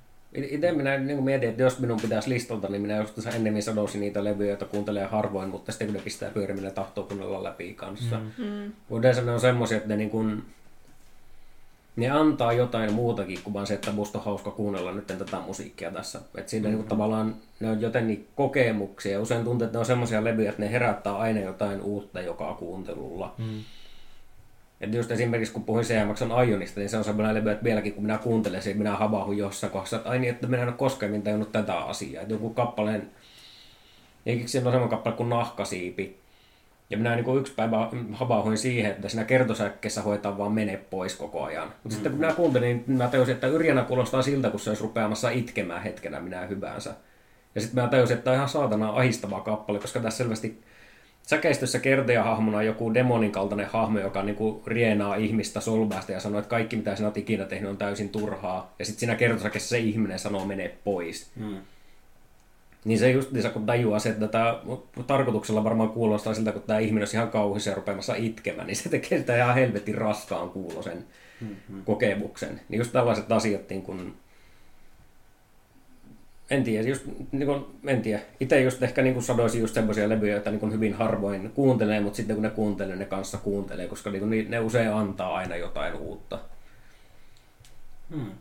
Et se, niin se on tietty taas, miten asiaa punnehtaa. Voin vaan sanoa niin kuin omalla kohdalla lähinnä, kun tämä asia tuli puheeksi, niin sanoisin ehkä mm. näin. Ja niissä on usein, en tiedä, niin jotenkin sitä ainakin itse arvotan just lisää pidemmälle sen, että jos levy oikeasti antaa jotain sellaista, mikä voi muokata niin kuin tyyliin maailman, niin kuin käsitystä maailmasta tai antaa jotain niin kuin uusia emotionaalisia työkaluja tai jotain tällaista, niin mm. siinä on se ihan oma arvonsa sinällään. Noin mä ymmärsin sen, kun Puupon Joonas aikaisemmin puhui siitä, että kuuntelee jotain merkittävää levyä niin kauan kunnes sisäistää sen, niin ehkä siinä on just se, että ei ole vielä työkaluja aivoissa, millä käsittäisi, mitä se levy tarkoittaa. Mm. Eli enemmänkin niin kuin sä muutut. Ei niin, että sä mukaudut siihen levyyn, vaan että sä saat siltä levyltä jotain, mm. mikä auttaa sua ymmärtämään sitä. Et se levy itsessään pitää sisällään työkalut sen avaamiseen. Mm. Minä olen ajatellut aina niin kuin kaikessa merkittävässä taiteessa, kirjallisuudesta kyse tai elokuvista tai mistä tahansa.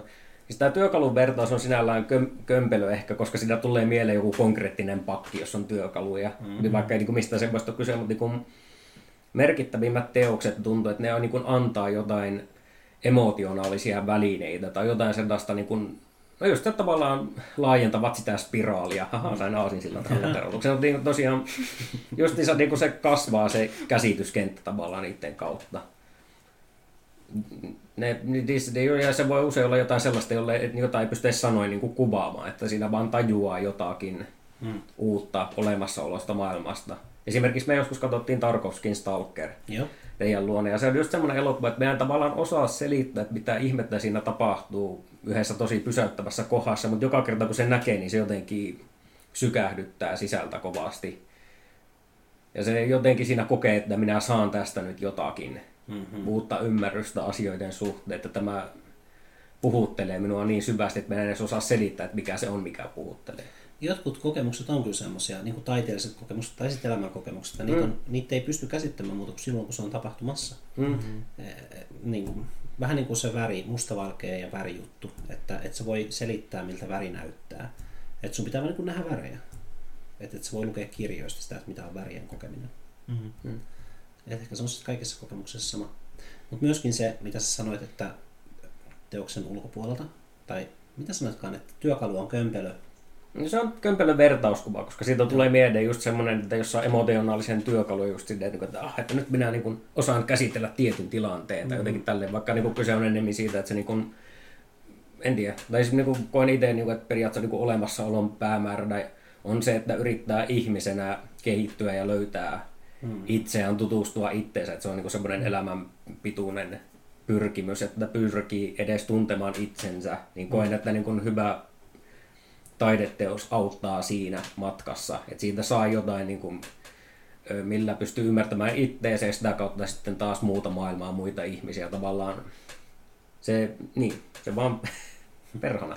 On ehkä, vaikea kuvailla silleen. Ehkä, ehkä taideteokset on vähän niin kuin ihmisiä siinä, että ne sanoo, että ketä ne on tai mitä ne on. Mm. Ja sitten kun sä oot kerran niin kuin nauttinut sun taideteoksen, niin sit sä tiedät, niin kuin mikä se on. Ei sit se- välttämättä, se voi aina niin kuin näyttäytyä erilaisena myös. Mm, niin Eri, sekin. tai riippuu mielentilasta ja elämäntilanteesta ja kaikesta, mm. näkee uusia puolia siinä. Mm. Mutta esimerkiksi jos, jos vaikka viimeksi, kun puhuttiin näytelmästä, että mä en tykännyt alkupuolesta, mutta sitten mä tajusin sen alkupuolen, kun mä näin loppupuolen, niin pitää esimerkiksi näytelmä tai elokuva tai levy, niin pitää ehkä nauttia läpi asti ennen kuin alkaa tuomitsemaan sitä. Ei siksi, että se olisi vaillinainen teos, vaan että siellä loppupuolella, tässä tapauksessa loppupuolella, mutta ehkä myös alkupuolella, niin ö, on jotain sellaista, mikä selittää sen toisen puolen siitä. Mm. Vähän niin kuin, että jos ihminen kertoo silleen, että se on vaikka se on mustasukkainen ihminen, ja sitten on niin kuin, että no eikö toi ole vähän tyhmää, mutta sitten se kertoo jotain, minkä takia se on mustasukkainen ihminen, sitten nämä niin kuin kaksi piirrettä siinä niin komplementoi toisiaan. Mm. Se on, joo. Ja, sitten, ja tässä niin näkyy, että esimerkiksi niin kuin hyvä elokuva voi mennä täysin ahterilleen siitä, jos siinä on huono loppu. Justiinsa. Että jos se, niin se lopussa padjastuukin jotain, mikä on sellainen hirveä antikliimaksi, niin sitten läsähtää. Mm, Se onkin kaikki unta. No joo, ei, ei, ei ihan tuota tasoa, mutta menemättä spoilerialueelle, niin Viimeist, ennen viimeistä 15 minuuttia minä olin valmis sanomaan, että Interstellar on yksi parhaista skifileffoista ikinä. Mutta sitten kun minä katsoin sen loppu, niin minä menin IMDb ja on noin 70. Ei sille vaan just että, kiva. Ja täydellinen romuttaminen. mäkään en pitänyt siitä lopusta. Joo, Mut mut Nolan, sitten- Nolanilla on aina se, että sen pitää aina vähän jatkaa sitä No, se juttua. on semmoinen Spielberg-mäinen oire, että vähän niin kuin Spielbergillä on se, että niin kuin täytyy lopussa näyttää, että nyt kaikki on oikeasti tosi ok. Että, mm. niin kuin Minority Reportin loppu. Äh, no, no joo, no en mene tällä alueella, mutta kuitenkin joka tapauksessa niitä just tämmöisiä. Toisaalta sitten taas vastapainoksi eikö tosi hyvä lopetus voi niin kuin nostaa leffan täysin uudelle tasolle, niin kuin vaikka Blade Runnerissa. On eräs sellainen monologipätkä, joka tulee ihan loppupuolelle ja sitten niin kuin se, sitten se niin kuin se yksi monologipätkä maalaa koko se elokuva ihan uudessa valossa tajuu, että tässä on tapahtunut jotain todella suurta Mm. tässä rivien välissä koko ajan. Nyt minä vasta tajuan, että mikä tämä on. Mm. Tai Memento. Totta, Meme, hitto, Memento pitäisi nähdä uudestaan. Siitä on monta vuotta, kun on nähnyt sen viimeksi. Minä muistan vaan, että kun minä edes tarkalleen muista kaikkia tapahtumat, muistan, että tykkäsin siitä ihan hemmetin paljon. Mutta mitä mulla oli mielessä tuossa siitä kokemuksesta ja just niin kuin että lopetuksesta, niin jos otetaan kaksi elokuvaa, mitkä on tehty olemaan epämiellyttäviä, ja ne on tehty siksi, että katsojalla olisi epämukavaa, Irreversible ja sitten Martyrs, alkuperäinen, niin Aha. niissä on kaksi hyvin erilaista lopetusta. Te ette ehkä ole nähnyt näitä. Minä en ole nähnyt Irre, Irreversible. Marttyrit kävin katsomassa elokuvateatterissa oletta, että tämä on tämmöinen perus slasher-elokuva. Se ei ollut. Ei, ei ollut. Minä, Joo. minä otin Mut... loppupuolella rillit päästä, koska minä en tahtonut katsoa enää. Ja peitin korvat ja sitten niin katoin silleen, joten että joo, joo. Mutta molemmat epämiellyttäviä elokuvia, ja molemmissa on erilainen kuitenkin loppu, mikä selittää sen elokuvan merkitystä. Että Joo. sen lopuista sen enempää, mutta että Joo, että selittääkö vai ei, koska Martyrs siis nimenomaan on se, että selittääkö se ei tai joo, mutta se ei ollut minusta tyydyttävä. joo. Mut sitten ehkä se just, että jos ei se ole tyydyttävä, niin se on vähän niin kuin, niin kuin lisää sitä epämiellyttävyyttä, Mm. Niin. sanoisin. Mun mielestä siinä ei saanutkaan olla tyydyttävä loppu. Vähän niin kuin Irreversiblessä, niin se, sen loppu niin pahentaa kaikkea niin kuin entisestään. Et vaikka siinä on niin kuin loppu, mikä on tyydyttävä, mutta se on tyydyttävä siksi, että se pahentaa kaikkea. Joo. Sitäkään, Se, se on semmoinen leffa, että me aina välillä miettii, että mä tahtoisin nähdä sen, mutta sitten minä tajua, mitä tiedän jo joitain asioita, joita siinä tulee olemaan, ja minä tiedän, että semmoisia asioita minä en pysty ylipäänsä katsomaan leffoissa, mm. mutta kun ne tuon niin silmille, niin se minä en usko, että minä pystyn katsomaan sitä leffaa, vaikka jos haluaisin. Että minä vaan lopettaisin kesken, menisin itkemään suihkuun varmaan siitä. Että se, olisi niinku, se on liian raskaita asioita sinällään. Mutta mä tykkään siis äh, Irreversible lopusta paljon enemmän, just siksi, koska se pahentaa sitä äh, vaillinaisuuden tunnetta siinä muussa elokuvassa. Mitäs Maria, Joonas? Meillä ei ole näihin mitään kommentoitavaa, koska en, en tiedä leffoja ollenkaan. Mulla ei oikein nyt tuu mieleen mitään. Jos teillä on joskus hyvä päivä ja haluatte pilata sen, niin katsokaa jompikumpi noista. Ja... Tai jotain Montrierilta sekin. Mi- miksi Mie On näin ton se uh, on- Dancer in the Dark. Mä tykkään melankoliasta todella paljon. Se on. Ja Dance in the Dark on kyllä huhu. Joo. Joo. Mä oon säästynyt melankoliaa, koska se on visuaalinen elämys ja mä haluan katsoa sen Blu-raylta suoraan. Ja minä kävin katsoa sen kampuskinossa. Se oli hieno. Mä oon vaan... Se on, mä en tiedä, minä olen nähnyt muutaman Montrierin elokuvan. Minua eteni häirittää aina, että sillä on vähän semmoinen tietty taipumus, että se jotenkin... am, am, miten se nyt sanoisi, ampuu yli just se, että tuntuu, että siinä on aina se, että, niin että asiat teemme vielä tarpeeksi huonosti, nyt täytyy mennä vielä huonommin. Tajuutteko se, että ihmiset on paskaa ja kaikki on paskaa, kaikki on persestä ja hirveitä. Ja minulla että niin Melankolia oli semmoinen elokuva, että siinä, se, siinä oli sellaista hienovaraista surumielisyyttä ja se ei niin kuin läiminyt sitä pointtia väkisin läpi. Ja sitten minulle oli ihan hirveätä, kun Von Trier myöhemmin sitten sanoo itse siitä, että no, se oli muuten hyvä, että se oli liian nössöleffa tai jotenkin tälleen. Sitten mä olisin, että voi ei, älä sano näin. Mä just rakastin siitä sitä, että se ei ollut semmoinen... Ja kyllä minä esimerkiksi Antichristista tykkäsin. Ja, sitä. Joo, ja Dogvillesta tykkäsin ja Dancer in the Dark jo, joissain määrin, mutta niin kuin, Melankoliassa oli jotenkin semmoinen se oli minusta paljon rusentavampi siinä surumielisyydessä, se just, koska se ei ollut sellaista niin kuin hirveätä ra- raivoamista siitä, että kaikki on kökköä. Mm-hmm. Hirveä houkutus sanoa, että miten hirveä se päättyi, mutta mun täytyy nyt vaan olla hiljaa sitten siitä. Joo, minä itse taisin joskus katsoa Wikipediasta sen juonen melkein läpi, koska minä tiesin yhden kymmenminuuttisen kohtauksen, joka siinä leffassa on, ja päättelin sen perusteella, että minä en pysty katsomaan sitä koskeuta ihan sama katto sivuoni läpi. Mm-hmm. Sitten kun katsoin sitä, niin oli se, että jep, et, et, en, minä en pysty vaan yksinkertaisesti varmasti tätä näkemään, koska tämä on ihan liikaa. Mm-hmm. En siis sano, että siis leffa olisi huono tai mitään, tiedä, vaan että se on itselle liian raskas lähestyä mitään noin karmivaa. Mm. Mitenköhän se niille leffan tekijöille on niin kuin raskas? Tai joskus kokeili kirjoittaa jotain kauhunovellia lukion luovan kirjoittamisen kurssilla ja se oli ihan kauheata. Mm. tai se, niin se oli vielä pelottavampaa kuin lukea jonkun toisen tekstin, eli tehdä se itse mm. ja niin kuin laittaa ne hahmot siihen tilanteeseen, mm. missä ne on ja tekemään niitä asioita, missä, mitä ne tekee. Se on, se on, se on kammottava ajatella että niin kuin miettii, että Herra Jumala, minusta löytyy näin synkkä paikka, että minä saan ammennettua tällaista jotenkin esille. Voisi se toimia katharsiksena. Niin kuin, että jos mm. esimerkiksi kun itse joskus kirjoitti jotain pelottavia kohtauksia, niin mä jotenkin tunsin, että ne on niin irrallaan minusta ne hahmot, että se vähän niin kuin siirsi pois sitä negatiivista tunnetta mm. itsestä. Et en sitten olisiko se näytellessä sitten sama, että onhan kirjoittaminen ja näyttely kyllä kaksi aika eri juttua, että mm. onko se, onko se katharsiksista, katharsin aiheuttavaa, jos näyttelee jotain tietynlaista. Mm. Ehkä se toimii eri ihmisille eri lailla. Mm. Se on jotenkin, joskus on katsonut, että on tosi väkivaltaista kohtausta vaikka leffassa ja miettinyt just sinne, että jos se olisi niin näyttelijä, joka joutuisi esittämään sitä todella väkivaltaista ihmistä. Mm. Ja se olisi jotenkin, en tiedä. Se on tietty, on jäävi sanoma, kun en ole koskaan näyttelemistä harrastanut edes.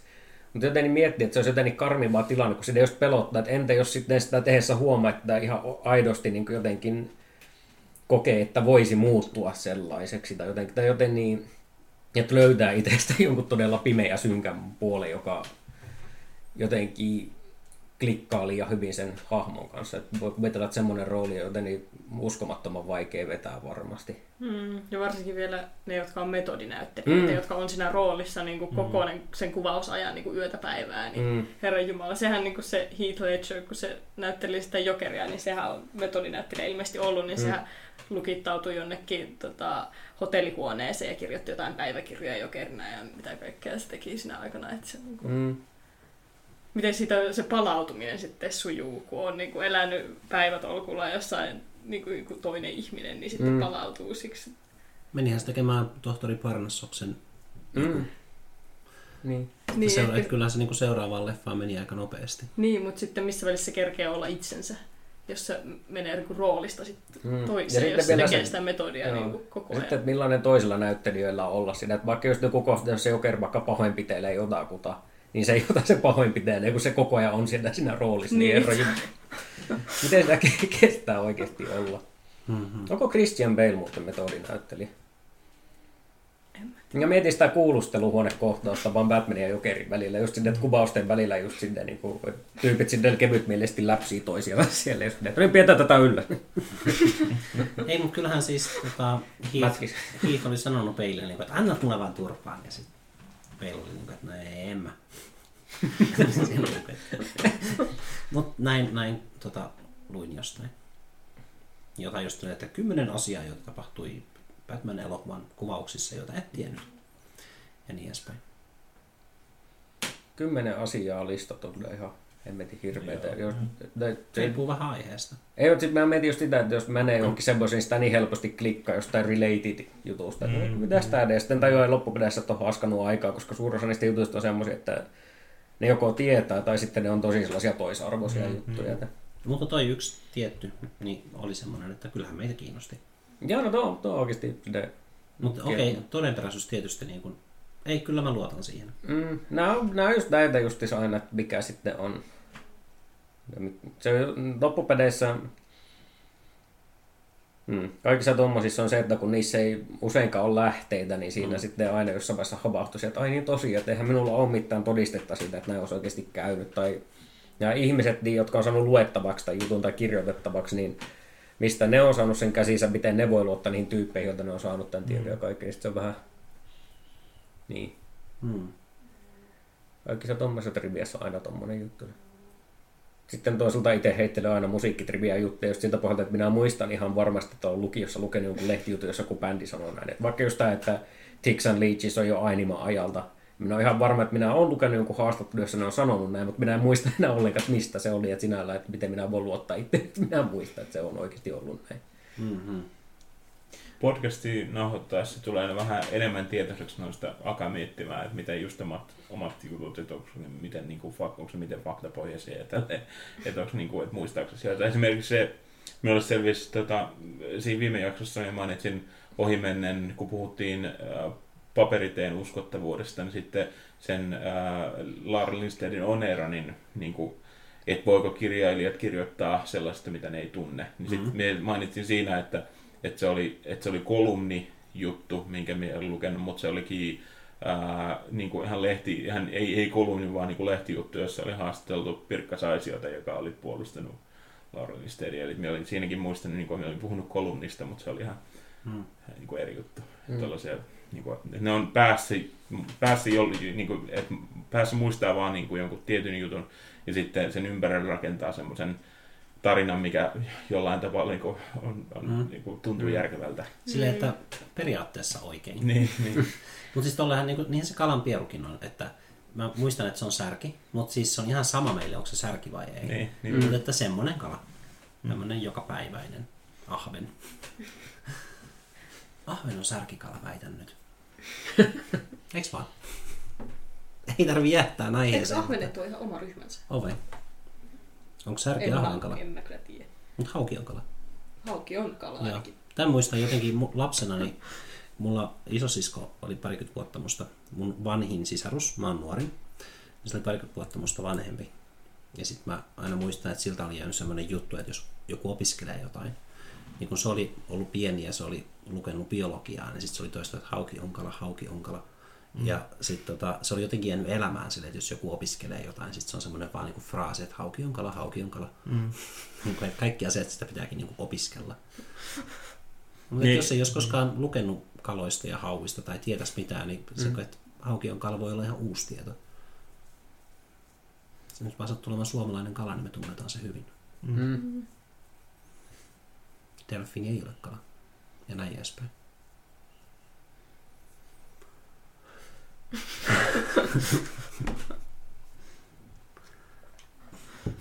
Mentiin syviin vesiin. Mm. Musta tuntuu, että Syviin vesiin. Niin. päästiinkö mä kerrankin perille jostain sivupolulta. Ja niin kuin riittävän monta luuppia, niin sitten ei ole enää mitään minne kääntyä. Kuka ei vielä kysynyt minulta, me vähän loukkaantunut jopa, mutta kuka ei vielä kysynyt minulta minun lempilevyjä. Mutta kun sulla on kuitenkin semmoisia sivistyneitä vastauksia. Ja sitten... Jaa, pitäisi vissiin kuunnella sitä Henrik Lamarin ensimmäistä levyä, jota en ole vielä. Anteeksi, mä sanoin Henrik Lamar. Suomalainen versio. No hei, mutta Joonas, mitkä sun suosikki? Kello on aika paljon, eiköhän tää voisi alkaa lopettelemaan tässä pikkuhiljaa. Ah, okei. Okay. ei, ei. Tota, ää, siis tämä on vaikeaa, koska minulla tuli tuossa mieleen yksi, kun puhuttiin siitä, että miten vaikka meidän niin kuin, että taideteokset muuttaa, niin kuin, että me, meidän suhtautuminen niihin muuttuu niin kuin ajan myötä. Minulla on monta semmoista levyä, jo, joista me on tykännyt tosi paljon joskus monta vuotta sitten, mutta josta en tykkää enää. Ja me Mm. mm. niin kuin, kaipaa, me yritän, me kuuntelen niitä, niin me koitan niin kuin kaivaa sieltä sitä semmoista samaa fiilistä, mitä minä tunsin silloin joskus aikaisemmin, kun minä olin kuunnellut niitä, mutta sitten minä vaan löyvä sitä. Esimerkiksi niin kuin Massive Attackin Mezzanine-levy. Mm. Minä enää vaan, niin kuin, minä, se oli ihan, siis minun lempilevy ihan ehdottomasti jossain vaiheessa, mutta en enää, enää saa siitä niin kuin oikein mitään irti. Se on ihan viihdyttävää, mutta minä en oikein, se, se ei vaan jollain tavalla niin innosta. Mutta sitten mitä niin kuin nyt tällä hetkellä, jos miettii, niin toi The Avalanches, se uh, Since I Left You, se on yksi semmoinen, niin kuin, se on jotenkin niin erityinen, että sitä ei, ei oikein ole mitään semmoista, mihin sitä voisi verrata. Hmm. Ja se on ihan loistava, niin se täytyy mainita kyllä. Avalanchesia sulla oli parikin kappaletta siinä sun soittolistassa. Niin oli, niin se oli pakko laittaa kaksi kappaletta, koska se on, se on tehty sillä yhdeksi, niin kuin, yhdeksi pötköksi sillä, että siinä ei ole mitään taukoja.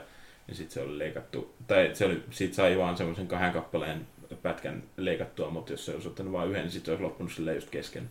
Ja se ei olisi toiminut ollenkaan. Mutta se on ainakin semmoinen yksi. Sitten no, kyllä me varmaan täytyy sanoa, että, että niin kuin Nigel Nelson, se The Fragile on varmaan semmoinen, mikä on vielä edelleen niin kuin, aika tärkeä. Joo, Fragile on kaiken kaikkiaan erinomainen. Että siellä mm. on niin pari biisiä, mitkä voisi ottaa yhtä hyvin pois, mutta sitten ne saa olla siellä. Mm, silleen kokonaisuutena myös tällaista. Mm-hmm. Ai niin että sä et ottaisi paria biisiä pois? Siis voihan sitten, niinku, että on, on jotkut biisit sillä levyllä parempia kuin toiset, mutta minun mielestä kokonaisuuden kannalta ne on kuitenkin niin kuin, että se on hyvä. Että se on, Joo. Että niin kuin Star Sakersin pitää olla siinä, anteeksi Star Sakersin, se ei sensuroitu versio, niin sen kannattaa olla siinä puskuroimassa niitä muita. Niin, toi on hyvä kysymys. En tiedä. Pitäisi joskus kuunnella se levy silleen, että sitä ei olisi siinä. Mä oon joskus tainnut tehdä niin.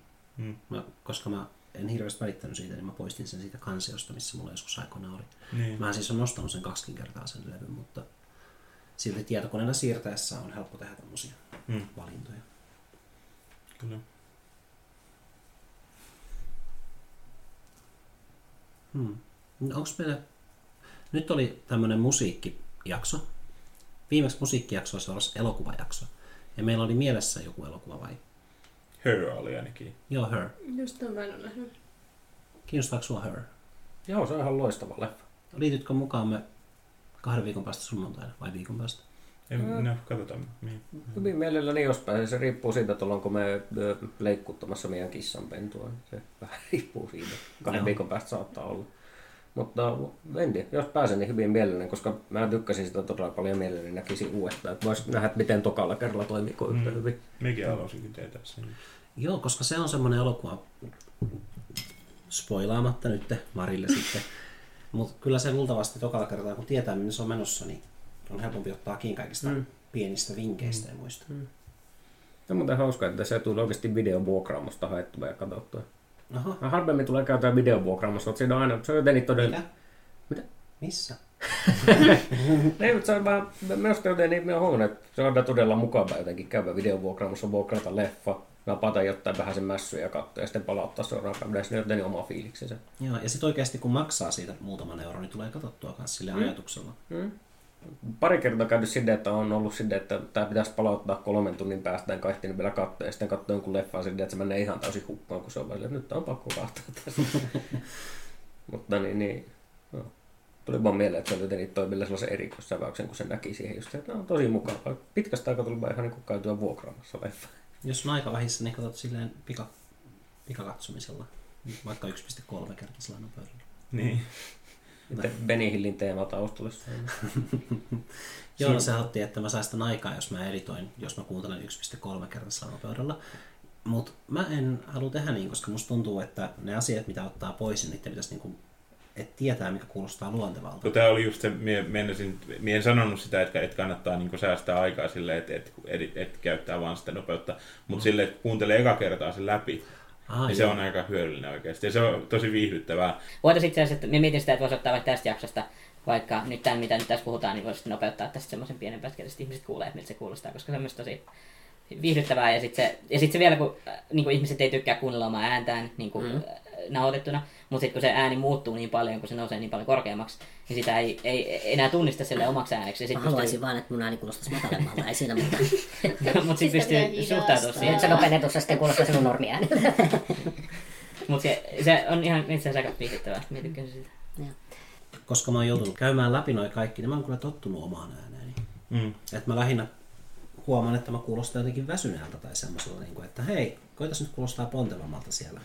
niin kuin se on ainoa, mistä mutta muuten mun ääni on ihan ok. Mm. Mutta että, niin kuin, että se tunne, mikä välittyy joskus, että, että kuulostaa siltä, että ei jaksaisi sanoa jotain asiaa, niin se on ainoa, mistä mä tykkään siitä, mitä mä kuulostan. Mm. Oletko Mari kuunnellut noita vanhoja jaksoja? Me ollaan yhä tekemään sitä meidän NS-juhlajaksoa, niin En mä oon nyt kerennyt kuunnella. Pitäisi ottaa joku sellainen hetki, että kuuntelisi joku niitä järjestyksessä vaikka. Oletko se kuunnellut muita podcasteja? No sitä Lena Dunhamin podcastia mä oon kuunnellut nyt. Mm. Mikä on sellainen, en muista monenko jakso, mutta se on joku määräaikainen, siis se on jo tehty se koko sarja. Niin, niin. Että se on niinku loppunut. Ainakin toistaiseksi se on joku Women of the Hour. Mm. Että siellä tuodaan esiin aika paljon erilaisia naisia ja siinä on jokaiselle, jokaisessa jaksossa on joku sellainen tosi yleisteema, niin kuin love and sex ja body ja tällaisia. Mm. Se on, kuulostaa Se on- mielenkiintoiselta. Mitä Lena Dunham tekee muuta kuin podcastia? se on siis se Girlsin äiti. Tai siis se Aha, Girls-sarja, luoja. niin se on se, joka on tota, niin, käsikirjoittaa, ohjaa ja näyttelee sitä pääosaa siinä. Okei. Okay. Hmm. Se on siis ohjaaja, käsikirjoittaja, näyttelijä. Tämä on tota, onko tämä feminismipainotteinen sarja? On, siis hän on kyllä sellainen feministi. No siis, jos puhutaan naisista ja näistä asemasta ja sitten niinku rooleista, niin totta kai se on. Mm. Miksi mä edes kysyin? Se on oikeasti vähän häiritsevää, että miten vähän naisia on vaikka podcastauksessa. Se on, niin kuin miettii, niin kuin, että kun alkaa miettiä oikeasti niitä, että miten, niin, miten, mitä itse kuuntelee ja sitten myös, että mitä ihan yksinkertaisesti mitä on niin kuin semmoisia Mm. tunnettuja podcasteja. Mitä, niitä ei ole. Skeptics Guideissa oli Rebecca Watson, Mm, ja sitten kun se lähti pois, niin sitten siihen tuli toi Kara Santamaria Mm. tilalle. Vähän niin kuin silleen, koska se olisi muuten ollut semmoinen poikien kerho. Niin se on hyvä, että siellä on yksi äänekäs nainen. Ei niin, että se huutaisi, mutta että, et, et se ei ole semmoinen poikien kerho. Toisaalta, miksi sukupuolettaa turhaan liikaa asioita, että jos Mm. alkaa ajattelemaan silleen mies nais jaalta, niin sitten sitä niin kuin siinä kiinnittää väärällä tavalla ehkä Mm. huomiota. mm, Et mun, mä pidän susta Mari muutenkin kuin siksi, että sä oot nainen. Kiva, että sä oot tässä podcastissa, koska sä oot se ystävä, kuka oli meidän kanssa silloin ennen ekaa podcastia tekemässä sitä seminaaria. Mm. Ja sit siitä lähti se ajatus, että säkin tuut. Kiva Mut- olla täällä. niin, mutta ihan niin kuin vaan sille niin kuin yleisesti, että tuntuu, että jos naisia on kuitenkin niin kuin puolet Mm. populaatiosta, Mm. Mm. niin sitten tuntuu tyhmältä, että miehiä... No, se on ihan kiinnostavaa katsoa jotain statistiikkaa, että kuinka paljon loppujen lopuksi onko se vaan niin semmoinen oma äh, niin virhe ajattelussa, että, että miten laskee niitä, että onko loppujen lopuksi naisia kuitenkin Mm. podcastauksessa ihan yhtä paljon kuin miehiä, en tiedä. Mutta tun, on ainakin semmoinen vaikutelma, että niitä on paljon vähemmän, niin kuin, ja se Mm. tuntuu tosi ouvolta, koska siihen löydä siihen niin mitään selitystä. Ehkä me ollaan kuunneltu semmoisia aihealueita, missä on, Mm. mitkä kiinnostaa miehiä enemmän ja sen takia ne myös tekee podcasteja. Että on aika, aika hauskaa, että me mukaan ollaan kuunneltu monia podcasteja ja nyt mäkin havahdun siihen, että mä en ole oikeastaan tutkinut kaikkia podcasteja tasapuolisesti, vaan mä, mä oon vaan mennyt yhtä aihealuetta alaspäin, Mm. Siis niin kuin syvemmälle alaspäin. Hmm. Mut hei, se olisi sitten varmaan se Her. Mm. Jossain vaiheessa, joo. Meillä on ainakin se... On meillä muitakin juttuja kaikki, että pitäisi katsoa, että missä järjestyksessä tekee. Ai niin, se tilakin. Sekin, mm. joo. Mm. Ajatellaan, että me alkaa kasautumaan aiheita. niin mitä se alkaa purkamaan pois. Niinpä. Eikä ole enää sitä, niin että "Aa, mistä me oikein tehdään. Aika äkkiä kävi, neljässä kuukaudessa kävi se, että aiheet kasautuu. Niin, ja valokuvauksestakin olisi kiva puhua. Mm. Se kyllä kiinnostaa. Niin te olette kumpikin valokuvaaja. En mä sanoisi itteni valokuvaajaksi, mutta otan kuvia. Joo. Mut silleen, jotain kuvia. kuvia ottavia ihmisiä. Se ei anna se niin paljon kuvaa. Mm, minä minulla ei oikein koskaan ollut kunnon kamera, niin ei oikein silleen päässyt sisään. Mä en Sam, Sam minä tosi luki jossain valokuvauskurssista kympi, mutta no niin. Mut hei, mä en sit tiedä, mä sain vitosen tosta kielenhuoltokurssista yliopistossa. Mm. Mä oot sanonut mun tekstiäkin. mm, joskus minä olen tykännyt todella paljon. Ai, vau. Wow. Sä oot lukenut jotain ja sä oot tykännyt siitä. Sinä joskus sinä teet yhteen syntymäpäivän tapahtumaan semmoisen pitkän niin kuin fiktiivisen tekstin jostain Aivan. kohtaamisesta niin kuin jossain autolla ajaessa. Ja minä muistan, että luin läpi sitä, siltä herrenvaltahan loistavaa prosaa. Okei, okay. Kiitos. En niin, mutta oliko siinä pilkut paikallaan? No sitä minä en osaa sanoa, koska minä olen itse surkea pilkkujen kanssa. Minä saan aina siitä kyllä nootteja, että minulla on pilkut ihan missä sattuu. Mm-hmm. Kymmenen jaksoa Jee. paketissa. Yksi kausi. Niin, Vai me niinku HBO? Ei, Sille, sit nyt odotetaan, tota, Et Kymmenen jaksoa taustalla nyt jo verrataan HBO. Ei, mutta siis me vaan tarkoitan, että nyt voidaan pitää semmoinen kymmenen kuukauden tauko. Sitten sit aloitetaan taas lokakuussa ja sitten silleen nopeasti, niin kuin Game of Thrones. Äkkiä vaan kymmenen jaksoa pihalle, niin sitten voitaisiin mennä viettämään kesälomaa. Se olisi hienoa, jos nämä podcastit julkaistaan ensin kirjana ja sitten otetaan seuraavaa kirjaa vuosikautta. Eikö siitä ole semmoisia litterointiohjelmia, että äänestä ne mu- muodostaa tekstiä? Mm. Luulisin, että semmoisiakin. joo. YouTubessahan on tekstitykset. Niitä on joskus hauska katsoa. Niin, Se- kun ne on päin mentyä. No ne on kyllä uskomatonta taidetta välillä. Sattuu vahingossa päälle ja sitten että ei, ei, ei, ei todellakaan. Mm. Ja siis Netflixistä ollaan katsottu nyt New Girlia, niin joskus se teksti on päinvastainen sen merkityksen kanssa, mitä siinä sanotaan. Ja joskus sille ei ole niin mitään tekemistä. Että mm. Ihan niin kuin joku ohjelma olisi ottanut yhden sanan ja sitten luonut lauseen sen yhden sanan ympärille, minkä se on ymmärtänyt väärin. Joo. Minä olen Netflixissä, jos katsoo vaikka tilannekomedioita, niin ärsyttää, kun usein joutuu tekemään siihen, että tuo tekstitys muuten sitten ei liittynyt mitenkään tähän, että tuo mm. niin kuin just joku sellainen ihan ilmeinen sanalekki on munattu täysin kääntäessä justiinsa. Mm. Se on tietysti taas, että minä olen käsittänyt, että ne tekstitykset kannattaa napata vähän, mistä nyt saadaan ylipäänsä. Että They made an omelette of it. Munattu. Eikö, siis tällähän se toimii. mm. Nyt joo, että ei ole kyllä aina kovin ihmeellisiä nuo tekstitykset. Mm. Mutta kymmenen jaksoa, me palaan siihen vieläkin. Sä oot me ei niin innoissaan tästä. Niin, taputeltu toisiamme olalle. Me ei päästä 11 ikinä, jos pitää olla koko ajan, että hei nyt tää on se kymmenes. No niin, nyt pidetään kiinni siitä, nyt tää on se hyvä jakso. 11 on jo äänitetty. Ai niin joo. Okei, eli ei mitään kiirettä. Niinpä, niinpä. Mikä se 11 on? Haastattelu tai keskustelu Jaakko Aa. Keson kanssa. Okei. Okay. Se on, me on innoissani siitä. Minä en vielä editoinut sitä, mutta se tuntuu, että se oli hyvä keskustelu. Mä katsoin pari Jaakko Keson videota. Se oli UFO-tutkija. Se oli se ja- uusin, joo. Joo, lyhyt ja pitkä versio. joo. Mä katsoin sitä pitkään vähän hyppien, koska näytti siltä, että siellä oli vaan niin jätetty enemmän materiaalia. Mm, siinä on enemmän niin kuin, yleensä haastattelua siinä. Joo. Kuka on Jaakko Keso? Semmoinen, se tekee äh, YouTubeen ja nyt Ylelle semmoista journalistista videoblogia, semmoisia käsittelee kaikenlaisia aiheita ja tekee niin videon kautta ja hyvin silleen niin kuin, niin kuin yhden miehen hommana, että se ei silleen mitään kuvaustiimiä tai mitään tällaista. No. tosi niin kuin, paljon potentiaalia mun mielestä. Joo, siis ne oli, sillä oli kaksi kameraa käytössä jossain Mm. mm. perus ravintolan pöytäkeskustelussa. Niin. Ja sitten jos lähtökohtaisesti panostaa sen verran ja käyttää vähän aivoja Mm. siihen, että miten valmistelee sen tilanteen, niin yhden, yksinkin voi saada tosi paljon aikaa. Mm.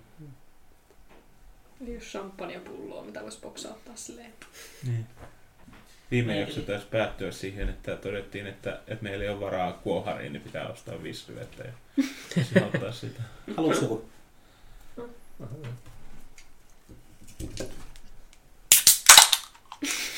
Mm. Kippis. Kiitos, kiitos, kun kävit Joonas. Oli mukava käydä jälleen kerran. Joonas, älä mene vielä, unohtu. Että tuonne Gmailiin voi pistää sähköpostia. Hmm? Et, Vai Gmaili voi laittaa sähköpostia? kyllä, tiedätkö Wow. Sinä sen osoitteen? sähköpot, sellainen Google ylläpitämä. Sähköistä postia. Minä en tiennyt. Minä olen vaan Altavista käyttänyt kaikki nämä vuodet. Tiedätkö sen osoitteen? En, en tiedä. Hyvä, tee hyvä veikkaus silleen, mikä se voisi olla. Ja se voisi olla. Sivupolkuja at gmail.fi. Ei, Eikö joo? Kyllä siinä on myös podcast-sana. Sivupolku ja podcast. Aa, okei. Okay. Joo. gmail.com. Joo. Tuo fi oli vähän niin kuin joke, mutta se oli tosi huono joke. Se on tosi huono joke. Se oli jopa minua sitä. Mä olin vaan niinku, jos sanoo Gmail, niin sit mun kuuntelu loppuu siihen, koska miksi tarvitsisi sanoa Mm, päätä. niin, se on. Joo, joo. Heti kun olut aukesi, niin jutut mä ihan persin. Ja sitten meillä on nettisivut sivupolkuja podcast.blogspot.fi. Ja nyt meillä on Marillekin sanottavaa, koska on Facebook-ryhmä. Aivan, jonka nimi on varmaan sivupolkuja. Sivupolkuja. Facebookissa Joo. saa liittyä.